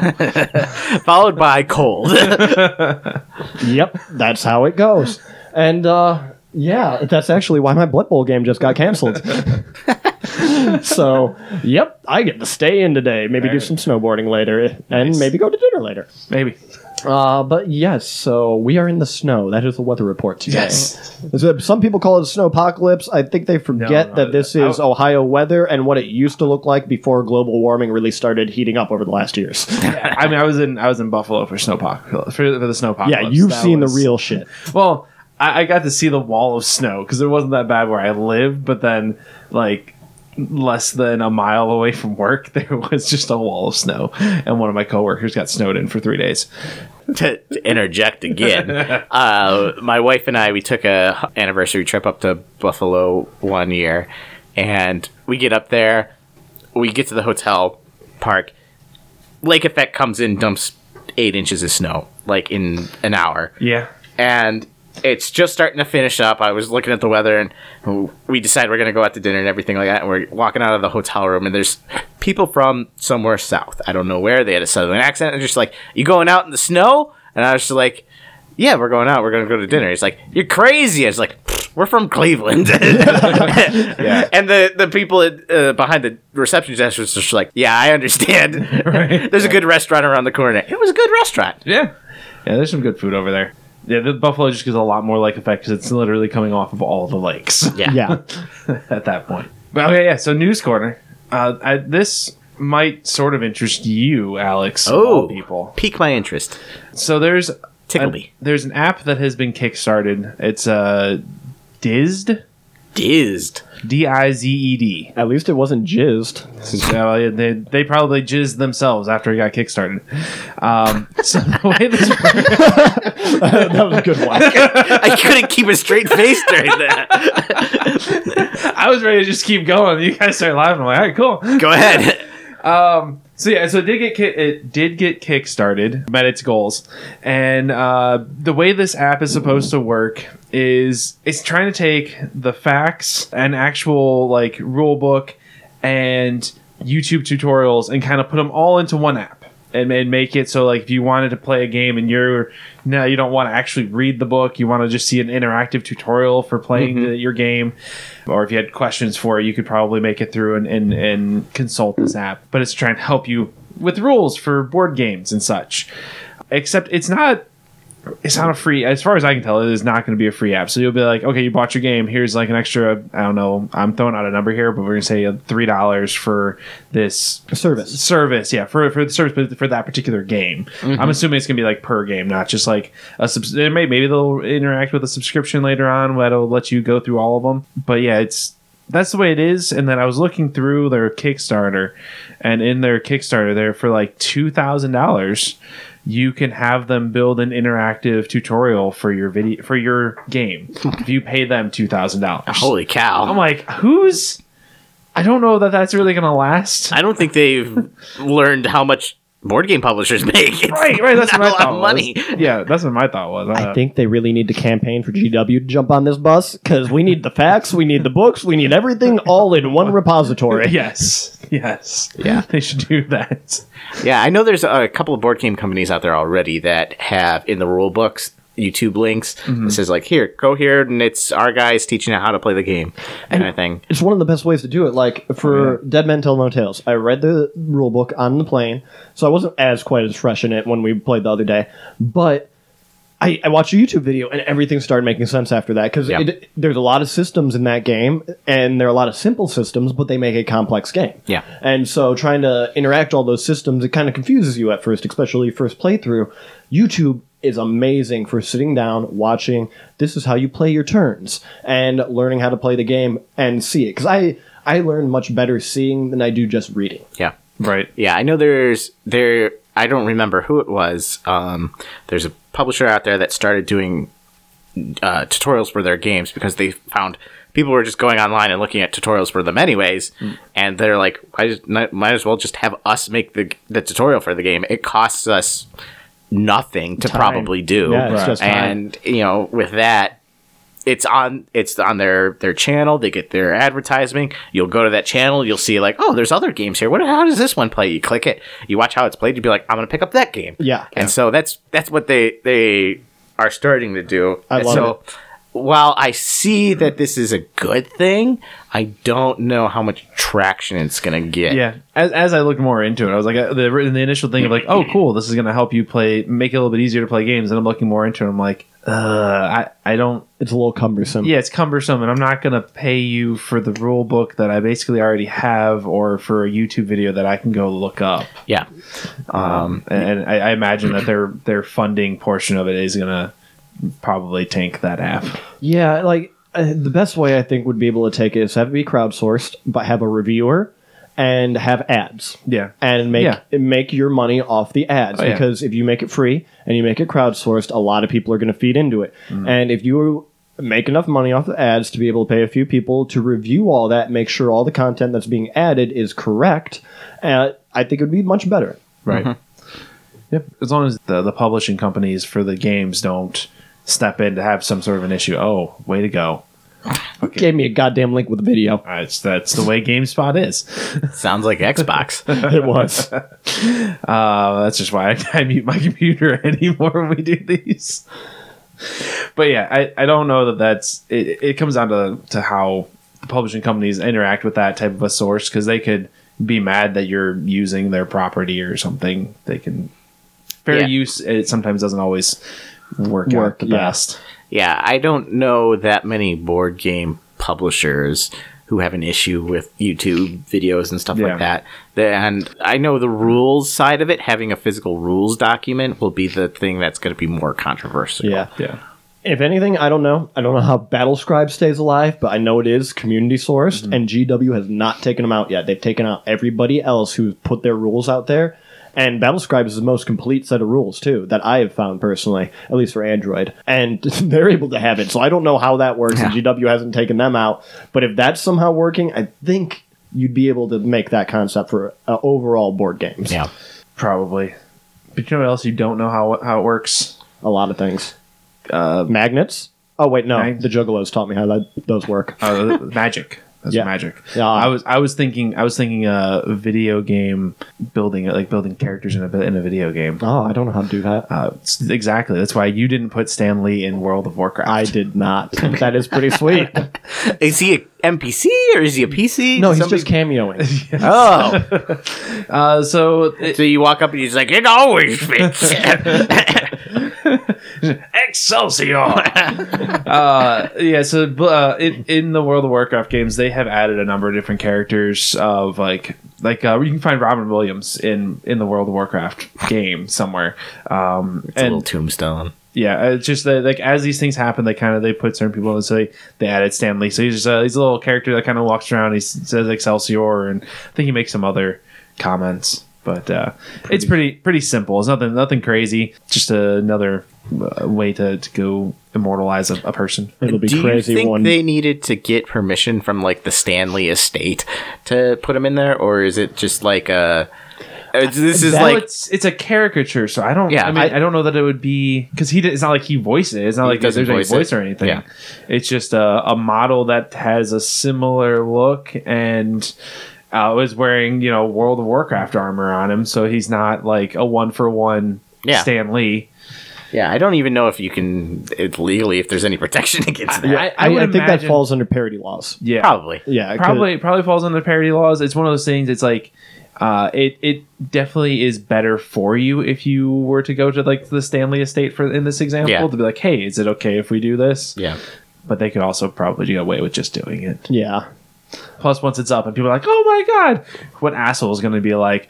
Take that out of your game. Well, we don't want we don't want people who, who love our who love Stan Lee to, to be able to see him in a video game. uh, you'd be surprised. I know people like Oh. the Tolkien estate have like Oh, I, Oh, yeah. I know. I know. nuts, There's so. yeah, I know there are some, but uh, certain characters like like Stan Lee being as public uh, of a figure as he was, and very much like in love with the fans Mm-hmm. and in love with his own fame, uh, ha- having him immortalized in a video game like that is something that I could see them be like, yeah, okay, Yeah. he would, he'd be fine with that. yeah. I wonder when the day is going to come if Warcraft survives that people don't know who that guy is anymore. Yeah, Probably is already starting to happen actually with the younger generations. it could.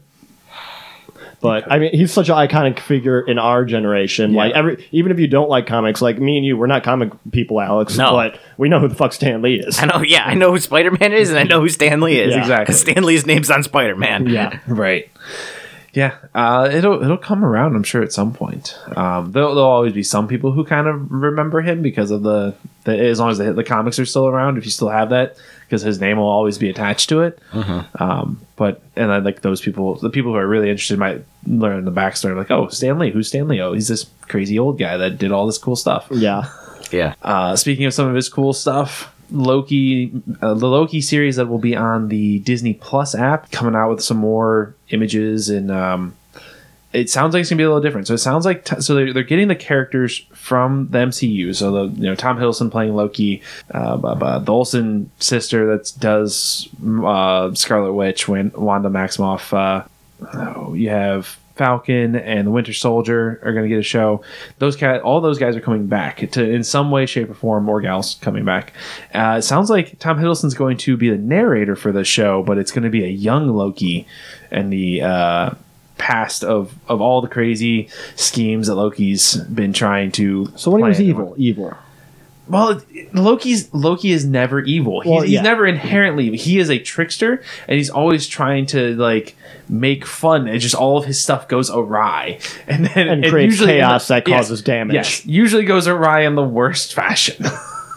so He is a god of inherently- chaos. Inherently, he's not a god of evil. He's a god of lies and tricks. So it's it's a weird Yeah. situation to be in. Gray area. Yeah. Uh, and then they, they recently like retconned his backstory for the MCU on, on a website, like an official website, where he was the the staff was actually mind controlling him when he was in Avengers, and so he wasn't he wasn't doing the evil things necessarily because he wanted to. So it's, because it's the, the what- ring of power, the yeah, staff. basically. Interesting. Yeah. It's so weird how they they retcon all that shit all the time. Oh, I have do. no clue about it, but you always tell me, and I'm like, man, they really. Oh, I can Just went there's- left field. There's some yeah, there's some there's some crazy retconning that happens in the comics and now apparently in the movies as well. I mean, you get a little bit more of that when they do a movie that has like the Winter Soldier's backstory and how how he killed uh, the Stark's dad and mom in for Civil War. You find that out, but like before that, you're like, oh, his parents died. Okay, he was I a rich orphan. I wonder if he went over to DC and killed Batman's parents in that alley. Maybe I, I'm really I'm really waiting for the theory that Batman killed his own parents to He's come the true. orphanator. the Orphanator. I will. I will make all the superheroes by killing their parents. How many parents did you think he had to kill before he creates creates a superhero though, Or a super villain. or a super villain? Yeah. Do you think he kills off the one parent in every Disney movie? He's the one who killed Bambi's mom. He- he's the mostly orphanator. Oh, these guys are heroes. That's gonna be my transition here. I was wondering how you're going to do this one. These guys are my heroes. Uh, over at Awesome Games Done Quick, uh, they finished this. At this point, they finished it like two weeks ago. But they finished their charity and they raised over two point three million dollars. Nice. uh, going to the Prevent Cancer Foundation. Hell yeah, good cause. They were almost at two point four. They're the I think the figure in this one says two two million three hundred and ninety five thousand five hundred and fifty three dollars is what this says. and is that just for that one week? Uh, Yeah. they- so it's a, they run a 24 hour, seven day marathon. Yep. And in that week, that is what they they raised. Um, I bought a couple shirts, which put four dollars for uh, for each shirt towards uh, the foundation because they team up with the Yetee uh, dot com and they do a lot of.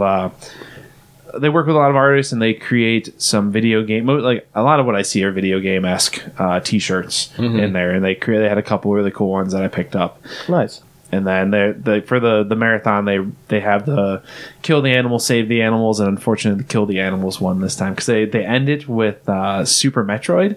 And uh, obviously in a speed run your goal is to do it a hundred or whatever your whatever the stipulation is eh, but in the fastest time possible and saving the animals Oh, will, yeah, will yeah, always yeah. cost you extra seconds because you have to go backwards to open up the thing to let them out Ah, uh, so usually in an actual speed run, you just let the animals die. But canon says you're supposed to let the animals out at the end of that game because then they survive and they carry on to the next one. you see a separate rocket come out, right? yep. Yeah. So the uh, they they run they run a, a, um, a wage a, a war that they wage with uh, donations of like if you wa- wage enough, they'll have to go and save the animals, otherwise they kill them. And so they mo- more often than not, kill the animals wins. But- Unfortunately. for, for like the last like three hours. It's just like kill the animals, save the animals, kill the animals. Back and forth. We don't give a fuck about nature or life. Eat the animals. Yes. I, I vote for that one. um, they they do archive all those speed runs, and it, there's some really good ones if you ever get the chance to go and watch. They ran. Uh, they did a, a Super Mario Odyssey run. Uh, was one of the, one. Of, the- I think it was the second to last run that they did, and they collected like 500 of those moons. They did the darker the darker side of the moon. So you, you have the dark side of the moon is like one of the last levels, and there's Yeah. a harder section of that is the darker side of the moon, and or darkest side of the moon, something like that. And so they did that. the second Pink Floyd album. yes. so they they did something. They did that, and he was like racing to get to this this one point, and they just kept making jokes and they're having fun, and they like they start a, a thing in the Twitch chat of like let's do a five dollar train, put five dollars down, and he's like I'm gonna beat you, I'm gonna beat you Twitch chat, I'm gonna get get to the end of this thing before you can reach this goal, I'm gonna do it. Oh shit, they made the goal. All right, looks like I'm racing against the two million dollar mark. Can you do it? and Nice. the fucking the, the speedrunner miss like loses to, to speed to the Twitch chat and stuff. Like the way they interact, the the That's cool. commentary they had. I watched uh, Sonic the Hedgehog one that was fucking great. Like it was. They just went to all kinds of stuff. Like usually it's like be quiet for the speedrunners so that way they can concentrate on their stuff. Like the speedrunners like, no, we're not being quiet. Be loud, be noisy, cheer, make noise if you think something's scary. Yeah. Like do whatever. And it was like there's just so many characters that they get on there, and it's awesome. That's good. Th- that could be fun because I'm not really into watching the speed runs, but if, if there's interaction in it, Oh yeah, that, that, the, that, that could be a lot of fun. awesome games done quick and summer game, games done quick they do in front of a, a live audience like it's a it's a big charity event they they sell tickets and stuff they they sell out a hotel Damn. um, they're actually uh, awesome games done quick is going to orlando next year um, and they, they I think they already moved the summer game done quick. I don't remember where that one's going to be, but they they sell badges and all that shit. Getting it's like, bigger and bigger. and they have like they have a little arcade section that they bring in. They set up in one of the, the conference rooms and stuff. Like it's it's a legit like con at this point. I would say. That's always sweet. Yeah. That is sweet. On the same vein of charity, there was um, a couple of uh, Twitch streamers. This one Fortnite streamer, I guess he's been having some some hard times making ends meet because like his girlfriend does, has her job and she helps, and he kind of quit his job to go full time into the streaming business, which can work out well if you like once you build up something, you can start getting money and whatnot. Yeah. But um, if you go full time, you can hopefully make more money, and so that's where he was at. And one of his friends, uh, fellow streamer, who apparently had already put money in uh, Bitcoin like way early on before it became garbage, like it is currently. Yeah. Uh, he made a ton of money off of Bitcoin, so he was actually able to do this and wasn't really affecting him. But he uh, he donated seventy five thousand dollars to his friend on a Twitch stream, and his friend thought he was just being trolled. Like his I- I friend would've looks thought at that. It, his friend looks at it and he's like, first he's like, oh whatever. He goes Twitch goes over to the, the PayPal thing. And he's looking at the number. and He's like. Holy fuck! and freaks out on stream. We're going to Disney. We're Um, doing this. Yeah, and like this, uh, the the streamer who got the money had taken part in a uh, like a Fortnite um, competition and had won like Tournament. Tournament, yeah. There you go. Yeah, tournament. I don't. The, the word gives me PTSD. I don't want to talk about it. We're moving away from that word.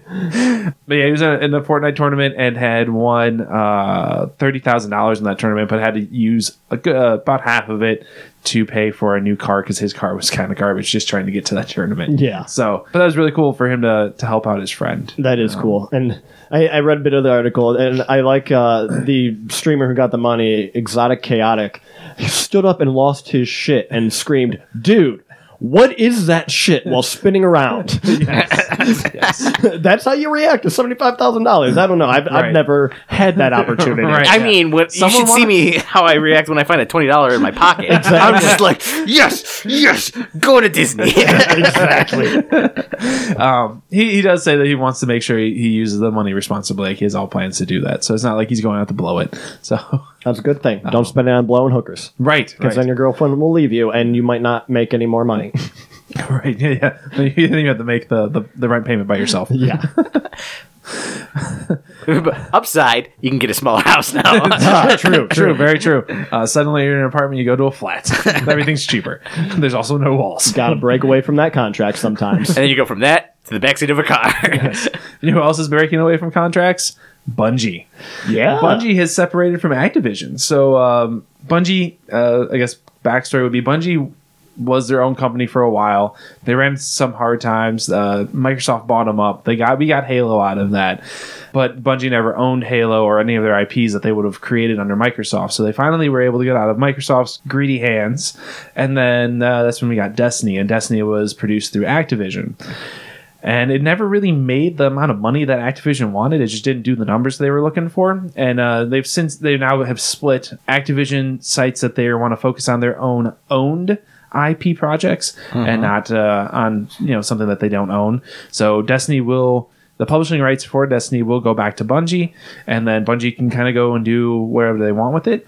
There are rumors that they might go to Sony or uh, Microsoft. I just don't see them doing either of those, uh, particularly Microsoft after their uh, poor experience originally with Microsoft. Although Microsoft has changed a lot, and they've been buying a lot of uh, a lot of these companies up, and then just saying, "Hey, you guys do you. We just want to support you." And then all of those games can go on all the consoles, not just Microsoft consoles. Yeah, I'm not too well versed on the whole Bungie thing. Maybe you know a bit more. There was Bungie, and then did Bungie have a group that split off to make 343 Studios? I believe so. They might have. Uh, so I know that 343 Studios came in, and that was where Halo uh, made its new home. And I know Bungie pretty much helped train them. I don't know if it was like a subsect of people from Bungie, or if it was just like Microsoft made a studio or found a studio, and then they said, "Hey, you guys are going to work with these guys, and then you're going to get this IP, and you're going to continue working on it for us." Yeah, yeah. I'm Okay. not I'm not 100 percent sure how that worked out. Yeah, I was just curious if, if like what creatively who went from Bungie to 343 or if it's 343 is going to basically quote unquote a contractor because, you know, Halo now has this formula that they can give them or what it is. So, Yeah, my quick research on this shows it doesn't say who moved from Bungie to 343, if anybody, but 343 was created when Bungie moved out of Microsoft so that Microsoft could maintain Halo within mm-hmm. one of their subsidies. okay. Yeah, I knew it was, I knew that much. I just didn't know if there was anything that was. Yeah, I couldn't tell you that part. Come Yeah. on, Microsoft. Bring Halo to the PC. That's all I want. I, I agree. That's all I want is the Master Chief if anything, I would love them to go back to Microsoft to hopefully make the caliber Halo games that were created when they were with Microsoft. I, I imagine if they went back to Microsoft, they wouldn't end up working on on Halo. They would probably, if they did, they would have a small part. They they want they wanted to move on from Halo after the I think the third game, the third main game. Yeah. I don't think that they ever Because that was to go- supposed to be the last. I believe so. Yeah. And then they are like they were still under contract, so that's where you got uh, ODST and you got Reach. Yeah, because that's where it was. Wait, is Master Chief alive? Is he dead? Then Halo Four trailer came out. and We're like, oh, apparently he's alive. Yeah. Yeah, because he was just floating out in space at the end of three. Yeah, he took the uh, the Shepherd uh, from Mass Effect approach of just floating in space and maybe dying. Yes. I need to replay that game. I was just thinking about replaying through Mass Effect 2. And Oh, that's one of the best games ever. And I, re- I remember really liking Mass Effect 2, and I also remember liking the story of Mass Effect 3, not so much the gameplay or the ending. And then uh, then Mass Effect Andromeda came out, and I heard absolutely nothing about it, and I was just good. like, it's probably not good. Yeah, it it released on, alongside some other big games, and it just never got any traction. Yeah. And then they, yeah, the, the studios moved on to Anthem. If uh, Anthem doesn't do well, you'll never see that studio again. BioWare. Yeah, yeah. Yeah. I, I know some people who did play that last Mass Effect and who did like it, but there was a lot of glitches in it. Like my one buddy can't even finish a couple of quests because the planet disappeared off the fucking map, and so it, it got Alderaan. Alderaan. God damn you, Grandma Tarkin. Little did we know that the whole Mass Effect series leading up to the, the, the Star Wars crossover. Pretty much. So we talked about this last week with the Epic Ga- Epic Games has made their own online store. So like you have Steam, you can mm-hmm. buy all your games on Steam. Well, now you can get games on Epic Game Store. And What games are there? Fortnite, Fortnite, And Super Meat Boy, and apparently uh, the Division Two is solely going to be on the Epic Game Store. It's not going to be on Steam. or on Ubisoft's Uplay? You play, yeah, Uplay platform, like their own proprietary platform.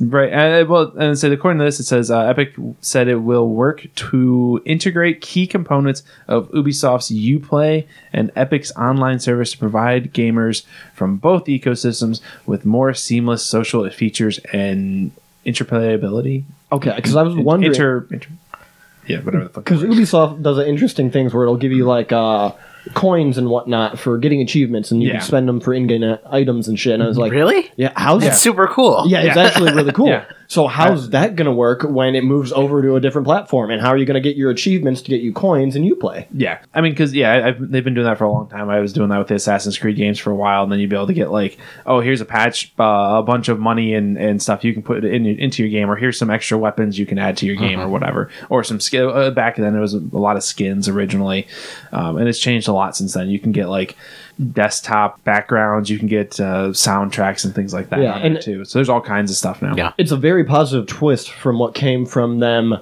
doing that really horrible pay to play type. Well, Yeah. it wasn't pay to play, but play to get all this real content that's in the game. Yeah. But you have to pay like hundred dollars to fucking unlock half the game. Yes. And uh, I know they got hit really hard with that, so it's nice to see they took this fresh twist of okay, you get everything in the game, but you can get some extra things by getting achievements. Yeah, yeah, and they still have like the basically Uplay dollars or whatever the fuck you want to call them that you can pay to get some extra stuff too. So there is still some of that, the microtransactions. But the part that really makes me laugh about this is I saw this article about the the Division Two going out to the Epic Game Store, and then like three days later, I saw that the Epic Game Store got an F rating from the Better Business Bureau. I saw that as well, but I saw it in conjunction with the fact that forty million some odd Fortnite accounts have been hacked. Oh, I didn't. I didn't see the Fortnite hack. Yeah. I knew. I knew that the the um the F was related to the fact that they were they had like thousands of tickets that were open that hadn't gotten resolved, and there was just a horrible customer service rating for them and stuff like that. Like that's what I saw the F rating for, Yeah.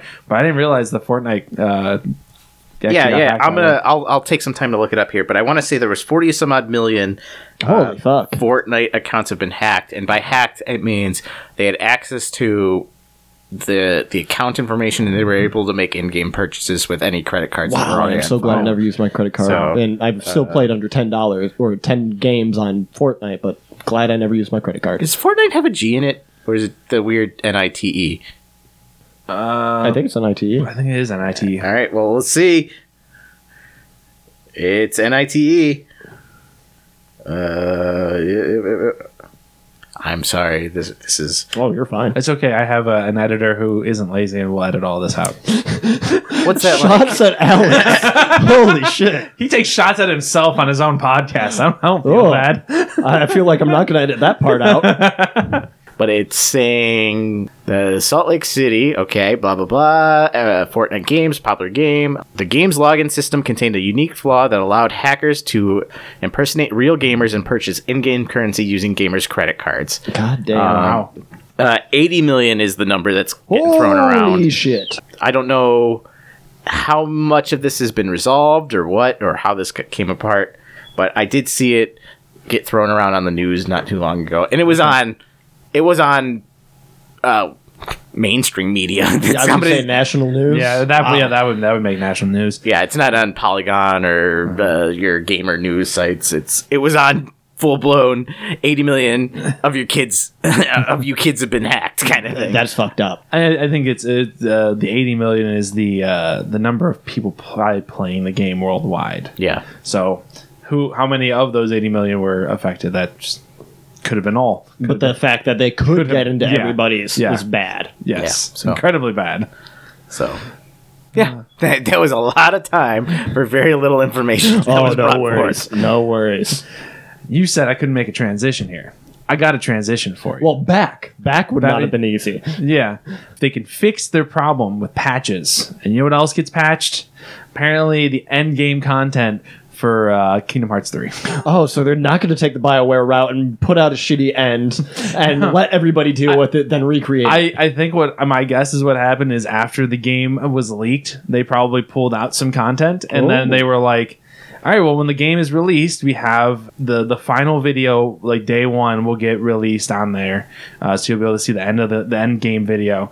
The next day is looking like an epilogue video, and the day after that, there's a secret movie that you you'll be able to unlock. Which all the games have had a secret movie. You complete like so many objectives, or you complete on like certain difficulties, and you can unlock the the secret ending that usually teases the next game nice.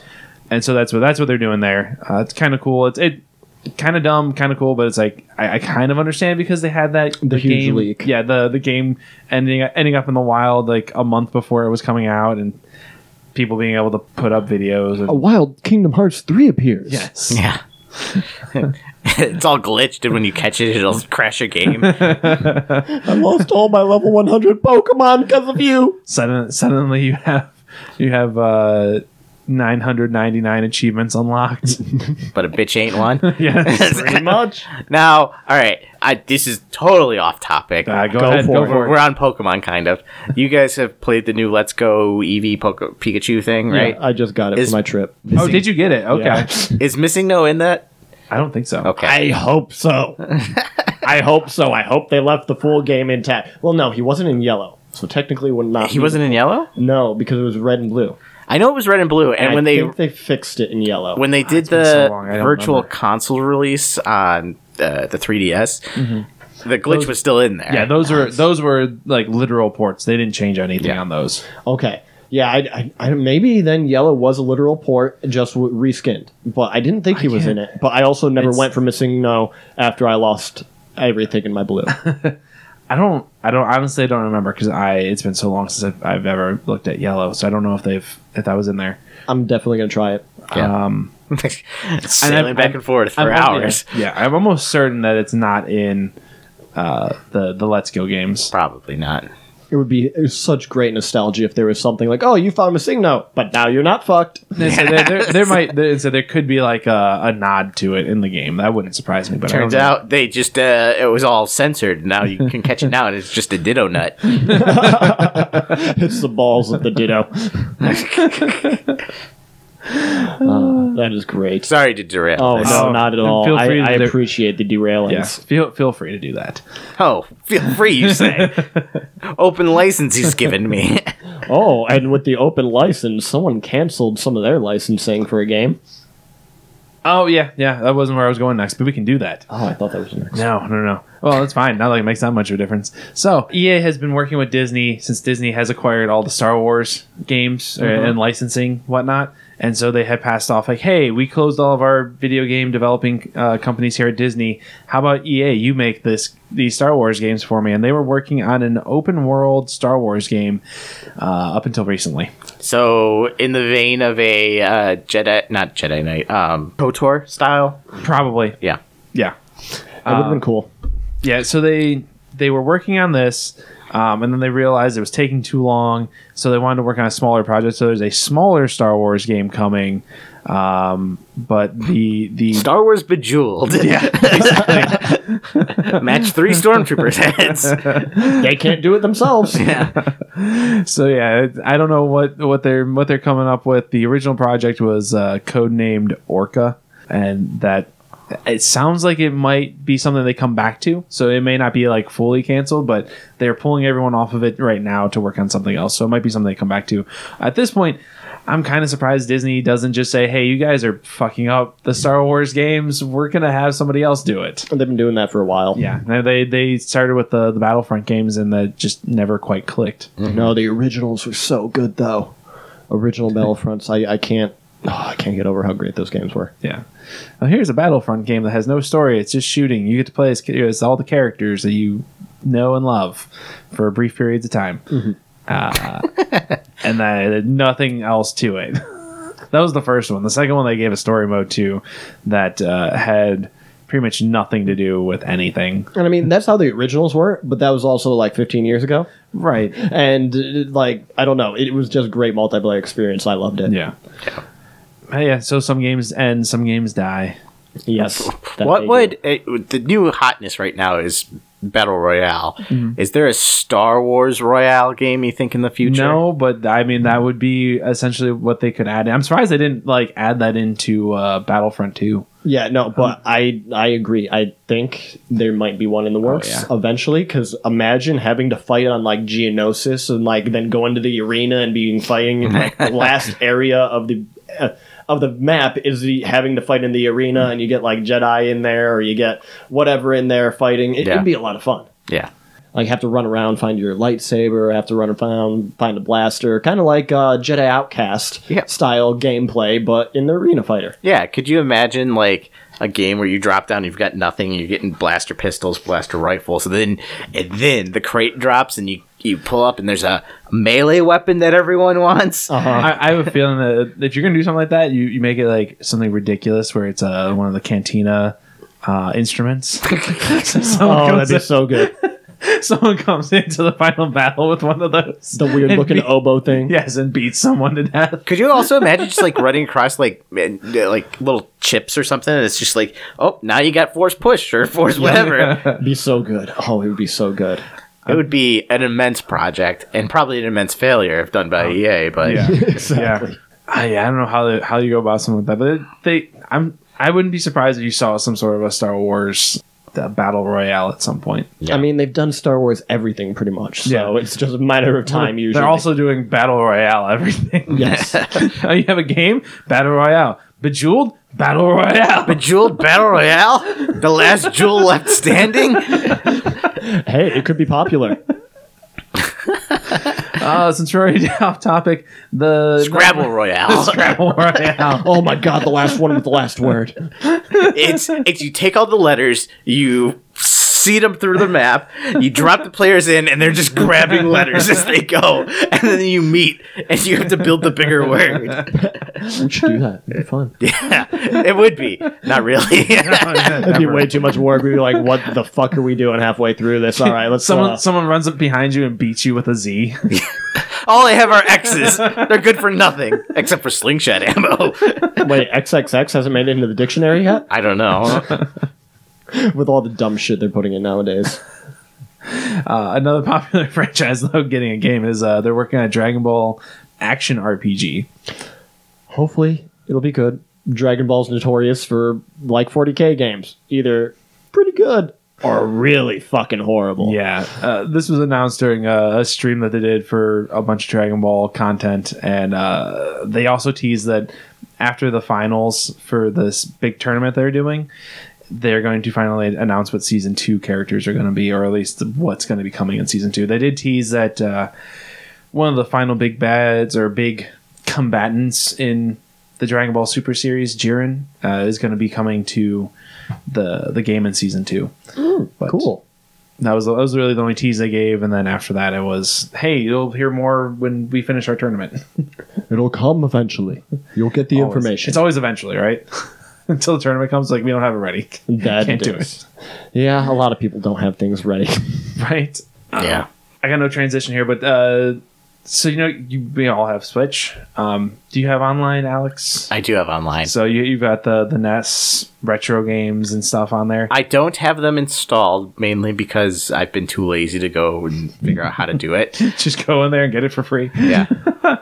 it's easy. Uh, so there was a there was a data uh, a data mining operation on the Switch for that uh, little service, Mhm. and as of right now, it's just NES games. Like that's all that's on there. But they found a bunch of uh, Super Nintendo names that uh, w- could be coming to the system, which would be really cool. So to go through our list here, we have Super Mario Kart, Super Soccer, Legend of Zelda: Link to the Past, Demon's Crest, Yoshi's Island, Stunt Race FX, Kirby's Dream Course. Pop'n TwinBee, Star Fox. I don't know. Uh, Star Fox, Contra 3, Kirby Superstars, Super Ghouls and Ghosts if you really hate yourself, Kirby's Dreamland 3, Super Metroid, Super Mario World, Pilot Wings, F Zero, Star Fox 2, in case you didn't buy a classic Super Nintendo and you It was only still. supposed to be on that. Right, We're yeah, never so- going to release it anywhere else. Yeah, so- Maybe. yeah, so we're just not gonna fucking have any reason to buy a classic Super Nintendo anymore. Uh, there's Super Punch Out, uh, The Legend of the Mystic or Mystical Ninja, Super Mario All Stars. So if you want to play all the other Mario games with the Super Nintendo upgraded graphics, you can do that. And Breath of Fire 2. That's a lot of fucking games. Those are all the ones that they they found on there. I mean, when they come out, who the fuck knows? Um, usually in January, Nintendo does a big direct, kind of talking about what's coming this year, but they have not done that yet. They got about a week. I'll Yeah, they- say that I give. I give n- not a damn about any of that. I was gonna Because say, it hasn't been. games. All I want is it. They just it's like oh you got the Nintendo, the Super Nintendo. Go the next step. Give me a goddamn N64 stuff. Exactly. That's all I want. No one wants this shit you right teasing me. You already came out with the Super Nintendo Classic. Just go to the N64 stuff already, please. There, as I, I remember reading somewhere they found two more emulator uh, patents for uh, N64 and for a GameCube. Yes. So whether or not those will come to the Switch or they'll make uh, classic versions of those, who the fuck knows? I, here's the thing. Uh, Even when it does come out, I know I'm gonna get screwed, and they're not gonna put the games I want on it. Jet Yeah. Force Gemini needs to be on it. Jet Force Gemini is not going to be on there, and I I really want it's going to be dumb, but I want Wave Race on there. But for the love love of me, game. they they're not going to put it on there, and I just I just feel it. I feel it somewhere. Yeah, I don't have as much experience with the game with the 64, so just none of those games really resonate for me. Yeah, uh, no. It's like I- I can think of the stuff that like a lot of people would talk about with like uh, the Donkey Kong games that were on there. The Mario Kart 64 is one a lot of people like. I hate that one. That's so good. I, I, I grew up with regular Super, uh, Mario Kart, and so that's what I played for a long time. And then I got Double Dash. I'm like, Double Dash is great. And everyone was like, at the time, everyone was like, Double Dash is garbage. I'm like, fuck is yourself. It's It a was fucking fun. amazing game. oh yeah, Um, and yeah, so from there, it was just kind of yeah. that's how it goes. Yeah, I don't know. I mean, Jet Force Gemini that was the best game on the fucking N64 in my opinion. It was really. I'm not going to say it's the best game because there's I think games that I think are better, but it's a damn good game. Yeah, well, I guess single player experience for me, I enjoyed that game much more than any other because I've always been into space. I've always been into all that shit, and it, it was just fun. Go around, collect the furries, and Yeah. uh, save those guys. Sammy likes furries. oh, I do. But you could shoot off their heads too. Yeah, I remember. I mean, that. you could do that in real life, but then you got to deal with the person underneath. Yeah, that's that's true. Yeah, no, I, I I would have to say single player N64 wise, it's probably at the top is gonna be Perfect Dark, but uh, Uh, yeah, Perfect Dark's up there too, but by the same studio. yeah, yeah, yeah. So, Rare, Rare just had a monopoly on that goddamn system, except for Ocarina of Time and Majora's Mask. yeah, so Yeah, Conker's Bad Fur Day. yeah, That was a- Banjo Kazooie. Mm-hmm. All the, all good shit. Yeah. Uh, and I wonder how some of those would work because I know I, I, I'm, I'm just curious where the licensing sits for some of those Yeah, games for them, to, be able- for them to be able to put them on the. That's the classic. biggest problem. Couple other random things for you uh, while we're still on the with Nintendo.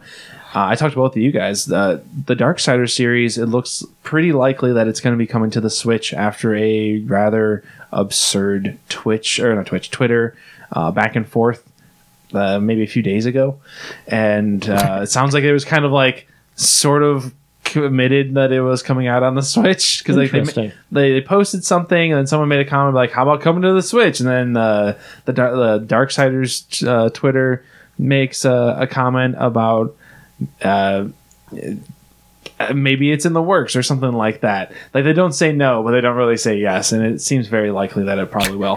Kind of like the Diablo. yeah, exactly. Kind of. So it's um, if anyone who doesn't know, they're very like the first two are very Zelda esque with their dungeons and get your item to be able to get to the next dungeon and um, going through it in that that regard. So they're they were fun. They were enjoyable. Putting them on a portable platform would be great. Yeah. and I think I think both of you would probably enjoy them. yeah, yeah. I don't know much about it, but I like that dungeony kind of go through, solve puzzles, get items. The challenge. I said the the basic story is that uh, the apocalypse happens happens early, and uh, the first game is you start off as war. How does it happen early? Well, that's- that's- that's it's just like, oh man, the apocalypse arrived, arrived about 70, 100 years early. that, that doomsday clock was wrong. That's- so that's the question. Uh, the first game starts off trying to answer that question. And You play as, Okay. you play as War, who is accused of of uh, starting the apocalypse early. But he's like, I didn't fucking do anything. So he's trying to clear his own name. And then the second game, you play as Death, as obviously you're playing as the, the Horseman, Horseman. of Apocalypse. And then the la- the third game that just came out, you're playing as Fury because they decided um, uh, Pestilence and uh, I forget what the Wrath? Wrath. Yeah, the Wrath. So they decided Wrath wasn't. Uh, Could be wrong on that. I don't remember, but they, they decided to change a couple of the names around. Wrath and Fury, they're they're pretty Yeah. close. So uh, that looks like it's coming. Um, there's a Power Rangers game, fighting game that's going to be coming out in case you want to beat up other Power Rangers. Uh, Interesting. uh, yeah, and of of all the things that could have happened this week, they finally found the Queen of England's golden Wii. what? What? What? like the Nintendo. Nintendo, Nintendo Wii. Uh, so, so back in I don't know when she got this. Uh, it would have been I I guess back in 2009. Uh, I'm, looking at this article right here. About, I think it was back in 2009. THQ sent the Queen a gold-plated Wii. What the fuck game did they have on the Wii? Uh, b- b- tasked with hyping 2009's big family games. Um, no Metacritic critic score, but a 45% on game rating on game rankings. Someone cooked up the idea to electroplate a Wii and send it to Queen Elizabeth II. Uh, the person, not the ship, according to this article. in case anybody wanted to make sure they didn't get mixed Makes up. sense. Uh, and of course, back in bloggier times, uh, the game press took the took the bait, tacking tacky gold plated consoles were a sure way to hit your centric mandated 37 posts for the day. So yeah, uh, at some point she got it in, in promotion to a game or something, And then everyone- lost it and they found it. Yes, it. yeah. Interesting. So, in case anybody was worried that the gold plated Wii had been stolen or would never find its way back home, it found its way home. I mean, it would have been a national tragedy for Great Britain. right, right. I mean, how else will they get through uh, Brexit without a gold plated Wii? I, I'm not sure. Everybody needs to just start playing Wii Sports together. Everybody will be happy after that.